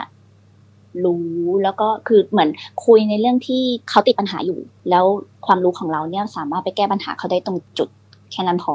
ก็อันนั้นมันใช่โฟกัสเราไหมล่ะคะ มันคือ service ที่เรา offer ถูกปะล่ะคะใช่ใช่ค่ะคือโฟกัสแค่อยู่ในโซน of genius แหละ คือคำเดียวกับที่เมื่อกี้พูดกับคุณพีทคือแบบว่าอยู่ในเรื่องที่เราเชี่ยวชาญ แล้วก็อย่าไปโฟกัส คือแบบอย่าไปสนใจว่าอะแบบเขาตำแหน่งใหญ่เขานู่นเขานี่อะไรเงี้ยเออแบบอย่าไปเปรียบเทียบตัวเอง แล้วก็สุดท้ายอะ จะบอกว่าเนี่ยเป็นเรื่องของ mindset ของคุณแอนที่ต้องพัฒนาค่ะ ซึ่งอาจจะแบบทำงานร่วมกับโค้ชหรือหา mentor หรือหาโค้ชใครสักคนหนึ่งมา support เรามาช่วยเราอะค่ะ อืมเป็นเป็นสิ่งที่ต้อง develop อย่างต่อเนื่อง คือคือเราทุกคนไม่ได้มาอยู่ในจุดที่เรายืนอยู่อย่างเงี้ยแบบแบบข้ามคืนถูกไหมมันต้อง develop มาอย่างอย่างตัวนิดาเองก็มีโค้ชมี mentor ตั้งสามคนนี่กำลังจ้างคนที่สี่แล้วอย่างเงี้ยมันไม่ได้อยู่ดีก็แบบมาถึงตรงนี้ด้วยตัวเองแบบนี้อะถูกปะมันมันต้องมีหลายกลยุทธ์หลายวิธีการนะคะแล้วแบบถ้าเราอยู่ในหัวตัวเองเราก็จะคิดนั่นคิดนี่แบบฟุ้งแล้วก็ไม่จริงอะไรอย่างเงี้ยค่ะ อืมเราต้องต้องหาคนมาช่วยเรามา support เรา สิ่งหนึ่งที่แบบ คนทำธุรกิจแล้วแบบยังไปไม่ถึงศักยภาพสูงสุดคือพยายามจะทำทุกอย่างเองอะพยายามอยากจะแบบเหมาเองทำทุกอย่างเอง คิดว่าเราจะทำเองได้ทุกอย่างจริงๆมันมันไม่ใช่ มันจะไปถึงได้เร็วกว่า ถ้าเรามีคนมา support เรา หรือแบบวิธีการอะไรบางอย่างลองลองตามหาคนที่น่าจะช่วยเราได้อะค่ะ อืมค่ะ แล้วก็อีกอีกหนึ่งคำถามค่ะเออสมมติว่าเหมือนเหมือนตัวเองเองนะคะมีโอกาสได้ได้ได้เรียนแล้วก็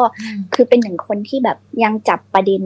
ได้ไม่เก่งอะค่ะ ค่ะ แล้ว พอเราพอเราเรียนปุ๊บเนี่ย แล้วก็เขาจะให้มีการก็คือแบบเหมือนอารมณ์เหมือน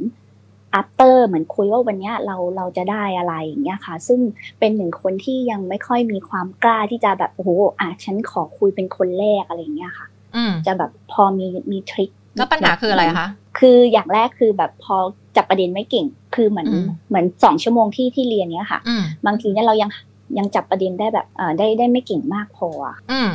ใครบอกคะคือตัวตัวแอนเอง คิดเองใช่ใช่ค่ะแล้วแล้วยังไงปัญหาคืออะไรไม่กล้ายกมือแสดงความเห็นหรอคะหรือว่าไงคะใช่ใช่พอพอพอมันเป็นเราเราเราอาจจะมีความกลัวของเราอยู่ว่าค่ะปิดคอมฟอร์ทโซนแล้วก็มันทำให้เราเนี่ย ไม่กล้าที่จะแบบเหมือนเหมือนกล้าที่จะพูดแบบ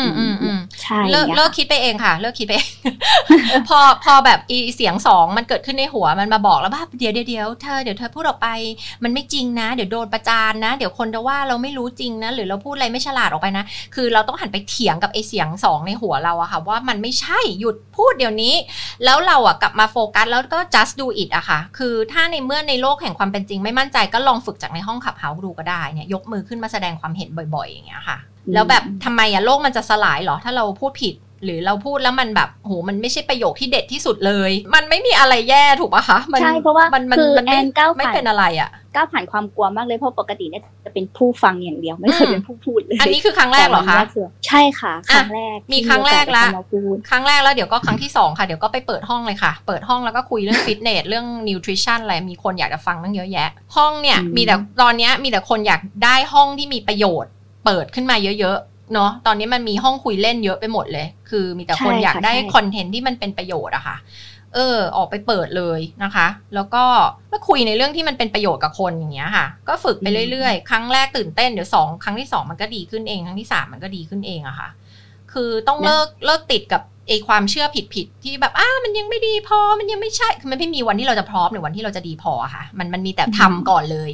ทำแล้วก็อะมัน work ไม่ work เราก็จะรู้เองอย่างตอนแรกครั้งแรกที่จัด moderate ห้องห้องแรกเปิดมาอะเราก็ค้นพบแล้วว่าไอ้ข้อผิดพลาดมันจะมีอะไรได้บ้างนะ ข้อควรระวังมีอะไรได้บ้างนะปัญหาคืออะไรได้บ้างนะ แล้วเราทำไปเรื่อยๆพัฒนาครั้งที่2ที่3มันก็จะดีขึ้นเรื่อยๆอย่างเงี้ยค่ะ อืม ต้องทำเลย แล้วก็เรียนรู้ปรับปรุง ได้ค่ะ ขอบคุณมากเลยค่ะ ขอบคุณค่ะ ยินดีค่ะ พี่ติ๊กพี่เปิ้ลนี่ยังอยู่ไหมคะยังอยู่ค่ะยังอยู่ค่ะ อะไรนะคะพี่เปิ้ลนิดนึงค่ะ ก็คือหลายหลายท่านที่ขึ้นมาพี่เปิ้ลรู้สึกว่ามันมีประเด็นเรื่องของความเชื่อมั่นเนาะความมั่นใจในตัวเองอะไรเงี้ยแล้วหลายคนอะไม่ว่าจะเป็นลูกค้าหรือว่าเพื่อนๆหลายคนที่เคยมาคุยกันอะเขาจะบอกว่าไม่เอาฉันไม่ทำเรื่องนี้หรอก ฉันยังไม่มั่นใจพอ มันก็เลยแบบเอ้ยอยากอยากจะสะท้อนว่าตรงนี้เนี่ย ถ้าเราไม่มั่นใจพอแล้วแล้วเราจะต้องรอให้มั่นใจก่อนแล้วถึงจะทำบางอย่าง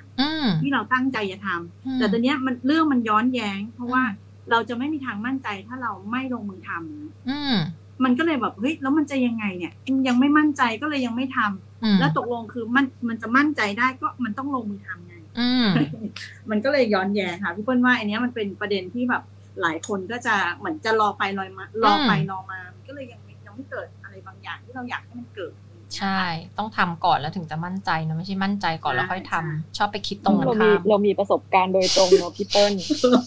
เพราะเราก็รอความมั่นใจจนสุดท้ายเราก็ไม่รอแล้วต้องทำเลยไม่ไหวแล้วคือเราผ่านจุดนั้นมาแล้ว ถูกแรงกดดันต่อไปนี้ไม่ไหวแล้วใช่ไหมใช่ใช่อะคุณวิลิน สวัสดีค่ะ คุณวิลิน สวัสดีค่ะพี่นิดาพี่เปิ้ลพี่ปิ๊ก ครั้งที่แล้วพี่นิดาบอกว่าให้ไปเปิดห้องเลยลินก็ไปเปิดห้องมาแล้วลินก็รู้สึกว่าลินอยากได้สนามในการฝึกมากกว่านี้แต่ว่าก็ลินคิดว่าคนอื่นอะ มีเรื่องดีๆ มีประสบการณ์ดีๆ ที่อยากจะแชร์ดังนั้นลินก็อยากจะ supportในเรื่องนี้เพื่อลินจะช่วยได้บ้างค่ะเผื่อกลายเป็นอาชีพขอบคุณเลย เดี๋ยวได้เป็นอาชีพ moderator มืออาชีพเลยนะคะ น้องวิลินมีอย่างอื่นไหมคะ หรือว่าวันนี้มานำเสนอตัวเอง เป็น moderator เฉยๆคะอ๋อเอองั้นลินขอถามสั้นๆแล้วกันค่ะ คือ พี่นิดาจะบอกให้ลงมือทำใช่ไหมคะ แล้วก็คือคือลินจะรู้สึกว่าเวลาที่บางครั้งที่เราผิดผิดพลาดไปแต่ว่าเราอะจะอยู่กับตัวเองไม่ค่อยได้ เราจะรู้สึกว่าเราโทษตัวเองแล้วเราก็จะวนเวียนอยู่กับตรงนั้น พี่นิดามีคำแนะนำไหมคะอืม พี่เปิ้ลแนะนำก่อนเลยค่ะในฐานะไทป์สองคำถามอีกทีนะคะน้องวิทินค่ะ เหมือนเวลาบางครั้งที่เราออกไปลงมือทำแล้วเราผิดพลาดอะค่ะแล้วแบบหลาย ๆ ครั้งเราเราจะหลุดจากตรงนั้นไม่ค่อยได้ คือเวลามันผ่านไปแล้วละแต่ว่า เราก็จะวนเวียนอยู่กับเหตุการณ์นั้นๆ คือจริง ๆ มันเมคเซนมากเลยนะ ที่เราก็จะบอกตัวเองว่าเฮ้ยมันผ่านไปแล้วแต่ว่าในความรู้สึกลึกๆของเรา มัน มัน มันยังไม่ผ่านไป โอ้พี่เปิ้ลว่าจริงๆแล้วคือไอเหตุการณ์แบบนี้มันก็มีกับพี่เปิ้ลเหมือนกันเนาะ ก็คือถ้าถ้ามันผิดพลาดตอนแรก ๆ เราอาจจะเป็นแบบนั้น คือคิดวนไปวนมา แล้วแล้วจริง ๆ มันคือมันได้ประโยชน์อะไรขึ้นมา ถ้าเกิดสมมติว่าเอ๊ะเราเราข้ามมันไปเลยล่ะเราก็ไปคิดเราก็ไปทำสิ่งที่เราต้องทำไอ้อันที่เราผิดไปแล้ว มันก็โอเค มันก็คือเราจะไม่ผิดซ้ำพี่วันคิดคิดแบบนั้นนะคะ ในเทคนิคของตัวเองก็คือว่าเอ้ยพอเราเราทำสิ่งนี้โอเคมันมันพลาดไปแล้วเออเราก็เรียนรู้กับมันแล้วเราก็ go on move on ต่อไปก็แค่นั้นเองมันมันไม่ใช่ the end of the world คือคือมันผิดแล้วโอเคเราก็เรียนรู้กับมันแล้วเราก็ move on ต่อไปแค่นี้เองค่ะ อีกวิธีการคือถามตัวเองว่า เดี๋ยวเดี๋ยวเดี๋ยวนะใจเย็นอีกสามเดือนเรื่องเนี้ยฉันจะสนใจเรื่องนี้ต่อไปไหมในสามเดือนนี้ฉันจะใส่ใจกับเรื่องนี้ไหมถ้ายังใส่ใจอยู่ถามอีกสามปีล่ะสามปีฉันจะสนใจเรื่องนี้แล้วก็ถอยตัวเองออกไปจากโลกใบนี้ แล้วมองสิว่าปัญหาในโลกใบนี้ที่เป็นปัญหาใหญ่ๆอะ เออคนไม่มีข้าวกิน สงครามโลกมันมันถ้าเรามีปัญหาแบบนั้นเราควรจะคอนเซิร์นมากกว่าปะแต่ถ้าแบบเป็นเรื่องเล็ก ๆ อย่างเงี้ย เออ เราต้องเหมือนตั้งสติเราใช้ลอจิกมายเราอะตักกะอะค่ะ ว่าแบบเฮ้ยมันไม่ได้เป็นเรื่องใหญ่โตขนาดนั้นนะมันไม่ตายหรอกเรื่องแค่เนี้ยเออแล้วก็เอาตัวเองไปโฟกัสกับเรื่องอื่นหาอย่างอื่นทำเราก็จะไม่ต้องมานั่งเอาสมองมานั่งหมกมุ่นกับเรื่องพวกนี้ค่ะอืม ก็เถียงไอ้เสียงสองของตัวเองไปว่าแบบเงียบเดี๋ยวนี้เงียบอย่ามาพูดนะใช่อาจจะต้องดุตัวเองเออแต่ว่าชัดอัพชัดอัพ ENFP กับ Type 2 ก็น่าจะเป็นแบบคล้ายๆ แบบนี้ค่ะที่เพื่อนเข้าใจเออก็จะแบบเออเรื่องของ feeling มันสำคัญอะไรอย่างนี้โอเคค่ะขอบคุณนะคะยินดีค่ะแล้วพี่ปอนติดต่อไปนะคะ น้องลีได้เลยใครสนใจอยากได้ moderator ก็ติดต่อตามน้องวิลินไปนะคะ สวัสดีค่ะคุณกฤษณพงศ์ โอ้สวัสดีครับ ค่ะ วันนี้มาแชร์หรือมีคำถามคะเอ่อมีคำถามครับผม เชิญค่ะ คล้ายๆคุณวิลินเลยครับที่บอกเลยคือมีปั๊บผมในเรื่องใหญ่ๆของชีวิตนะครับ ผมจะผิดพลาดมาตลอดเหมือนกัน ค่ะ คือเรื่องล่าสุดตอนอายุประมาณยี่สิบกว่าครับผมไปเรียนป.โทที่ที่นอร์เวย์ด้านโลจิสติกส์นะครับแล้วก็ชอบมากคิดว่านี่แหละคืออาชีพของเราละ แล้วผมก็ตั้งใจมากๆเลยครับ จนจบสามเทอมแล้วเหลือทีสิบตัวเดียว ถ้าทีสิบได้เอก็จะได้เกรดสามจุดเก้าแปดประมาณนี้ครับผมก็ตอนนั้นอะ ผมแฮปปี้มากว่าเราเเจอทางแล้วนะเราจะถ้าพูดอีกเรื่องเงินก็ตักแสนสบายมาก แต่สุดท้ายผมป่วยครับป่วย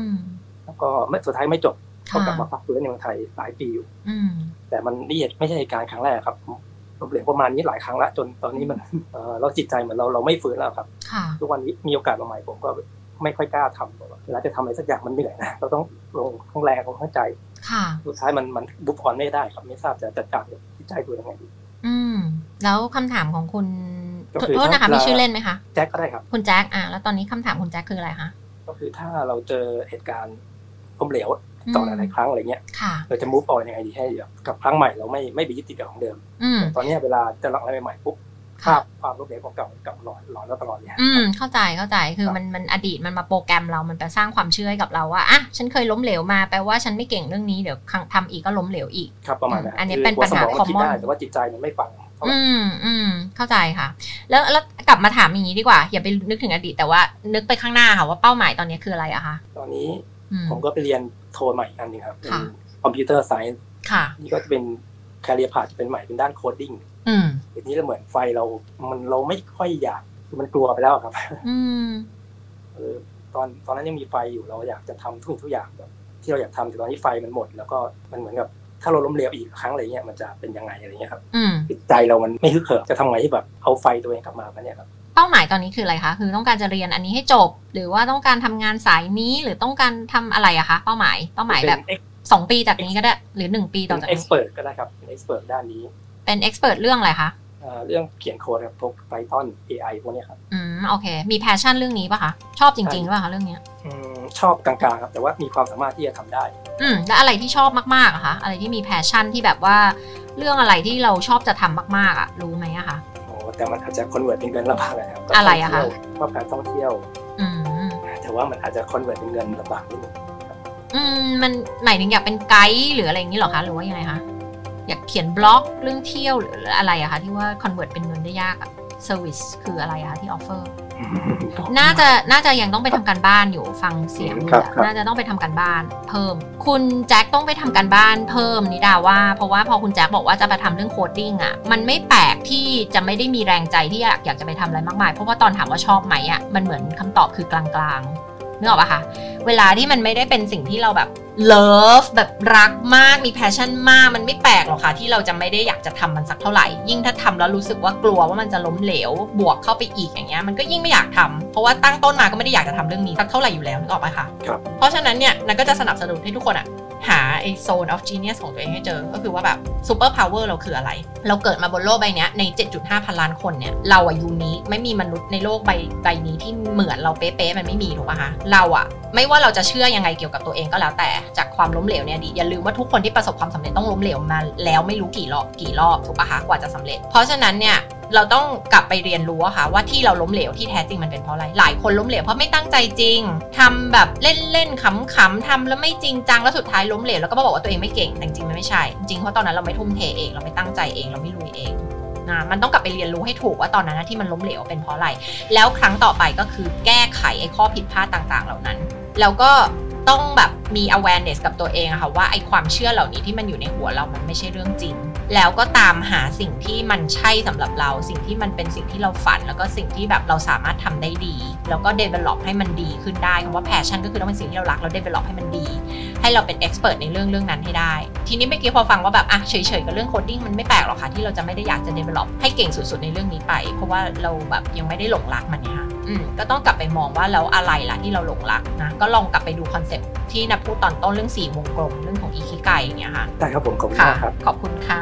พี่เปิ้ลพี่ติ๊กมีอะไรอยากฝากอีกไหมคะมีอะไรอยากแชร์เพิ่มไหมก่อนเราจะปิดห้อง ก็คือให้ให้เรารู้จักตัวเองให้ให้ถ่องแท้ค่ะคือเรื่องอิทธิไกเนี่ยพี่เปิ้ลว่ามันสำคัญมากถ้าถ้าเราเจออิทธิไกหรือว่าไอ้สี่วงที่มันมาเมิร์กันเนี่ยถ้าเราเจอวัยเท่าไหร่เนี่ยชีวิตเรามันก็จะมันจะไปข้างหน้าได้อย่างมีความ สุขเร็วเท่านั้นก็ไม่ต้องเสียเวลากับสิ่งที่ไม่ชอบด้วยอย่าหลงทางนานค่ะ อืม จริงถ้ามีวิธีที่เราจะตามหาเราต้องตามหามันเนาะใช่อืมอย่าทนอยู่กับอะไรที่ไม่ใช่พี่ติ๊กมีอะไรจะเสริมไหมคะก็มีนิดนึงเพราะว่าเท่าที่ฟังจากหลาย ๆ คนอะค่ะติ๊กก็เลยบางทีก็ของเราก็มีเนาะก็เลยอยากจะฝากว่าจริง ๆ ให้เหมือนมีแบบแค่ประโยคเดียวแล้วถามตัวเองค่ะว่าไอ้บีลีฟหรือว่าข้อจำกัดต่างๆที่เรามีอะมันคือความจริงหรือเราคิดไปเอง อันนี้ถามตัวเองได้โดยที่ไม่ต้องรอปรึกษาใครอะค่ะทุกครั้งที่มันมีอะไรมามามาบล็อกเราถามเลยว่านั่นคือความจริงหรือคิดไปเองติ๊กว่ามันจะช่วยได้เยอะค่ะแต่บางครั้งอะจะบอกว่าเราอะคิดว่าความเชื่อของเรามันเป็นความจริงทีเราก็ติดอยู่ในหัวตัวเองต้องหาอะไรมา support ว่าไอ้ที่บอกว่าเอ้ยความจริงติ๊กก็จะถามตัวเองเหมือนกันว่าใครบอกอะ จริงเหรอ มีใครบอกใครพิสูจน์ให้เราเห็น ก็จะใช้วิธีนี้ในการโค้ชตัวเองด้วยวิธีนี้เหมือนกันนะคะใช่เลยค่ะ ทุกคนต้องแยกแยะนิดนึงว่าอะไรคือความเชื่อกับความจริงนะคะจริงๆเรื่องอย่างเราเป็นโค้ชเนี่ยเราเราเราคุยกันเรื่องนี้เยอะมากเนาะไอ้เรื่อง limiting belief เนี่ยเออแบบความเชื่อหรือความจริง ความเชื่อหรือความจริงเพราะว่าไอ้ที่ติดกันนั้นติดความเชื่อทั้งนั้นเลยหลอกตัวเองทั้งนั้น เอาคำโกหกมาโกหกมามาหลอกลวงตัวเอง มาสะกดจิตตัวเองทั้งนั้นเลยทำให้เรายังติดอยู่ที่เดิมเนาะ ค่ะ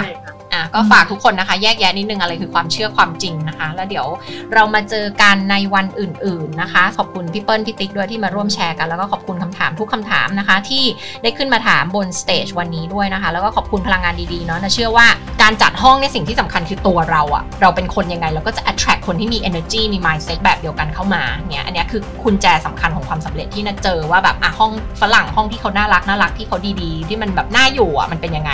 เพราะฉะนั้นใครที่ต้องการไปจัดห้องอะแล้วอยากอยากจัดห้องได้ดีอยาก moderate room ได้ดีอะค่ะคือตัวเราก่อน energy มันต้องเริ่มที่ตัวเราก่อนนะคะว่าแบบ energy เราเป็นยังไง mindset เราเป็นยังไงเราเป็นคนยังไงเราก็จะ attract คนแบบเดียวกันเข้ามาหาเรานะคะ แล้วก็ติดตามสนใจชอบใครนะคะ อยู่ที่เนี่ยไม่ได้สำคัญว่าใคร follow เราค่ะสำคัญสุดคือเรา follow ใคร ขอยืมคำพูดของพี่หาวมาเลย พี่หาวน่ารักมากพี่บอกจริง ทุกคนพยายามหมกมุ่นจะเอา follow เพิ่มเดี๋ยวมันไม่ได้สำคัญที่คน follow เรา มันสำคัญว่าเรา follow ใคร เพราะว่าเขาจะพาเราไปที่ดีๆ หรือเขาจะพาเราไปที่แย่ๆ มันอยู่ที่ว่าเราไป follow ใครนะคะ ดังนั้นสนใจใครรู้สึกว่าใครที่จะนำพาชีวิตเราไปทางที่ดีนะคะ follow คนนั้นนะคะ กดติดตามกด follow กดเครื่องหมายกระดิ่ง แล้วก็แจ้งเตือน always เลย มันก็จะทำให้เราสามารถหล่อนคนนั้นไปตามที่ต่างๆ ได้นะคะน่ากลัวมากอ่ายินดีค่ะค่ะ ขอบคุณนะคะขอบคุณพี่เปิ้ลค่ะ ค่ะ ยินดีค่ะ ก็พบกับทุกคนนะคะ ขอบคุณมากสำหรับวันนี้ค่ะ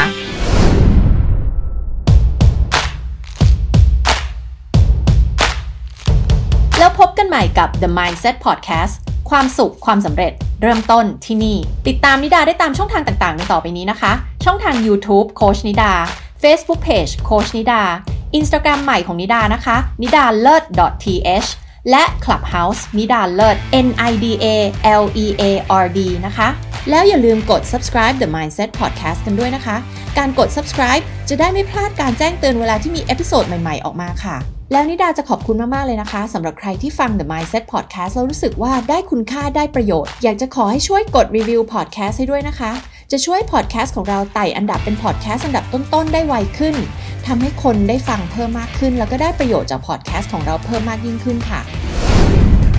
หากคุณเป็นเจ้าของธุรกิจ Expert Base ธุรกิจ Coaching Consulting หรือธุรกิจ Service Base และสนใจสมัครเข้า online workshop กับนิดานะคะ เป็นเวิร์กช็อปที่จะช่วยคุณคิดแพ็กเกจตั้งราคา เพื่อขาย Expertise และ Service ของคุณนะคะ เป็นเวิร์กช็อปกลุ่มเล็กๆ ทาง Zoom นะคะ ให้ส่งข้อความมาได้ที่ Facebook Page โคชนิดา หรือ Instagram ใหม่ของนิดานะคะนิดาเลิศ .th แล้วพบกันใหม่กับ The Mindset Podcast พื้นที่สำหรับทุกคนที่ต้องการค้นหาเป้าหมายชีวิต ดึงศักยภาพสูงสุดของตัวเองออกมา แล้วสร้างชีวิตในแบบที่ฝันเอาไว้ The Mindset Podcast ความสุขความสำเร็จเริ่มต้นที่นี่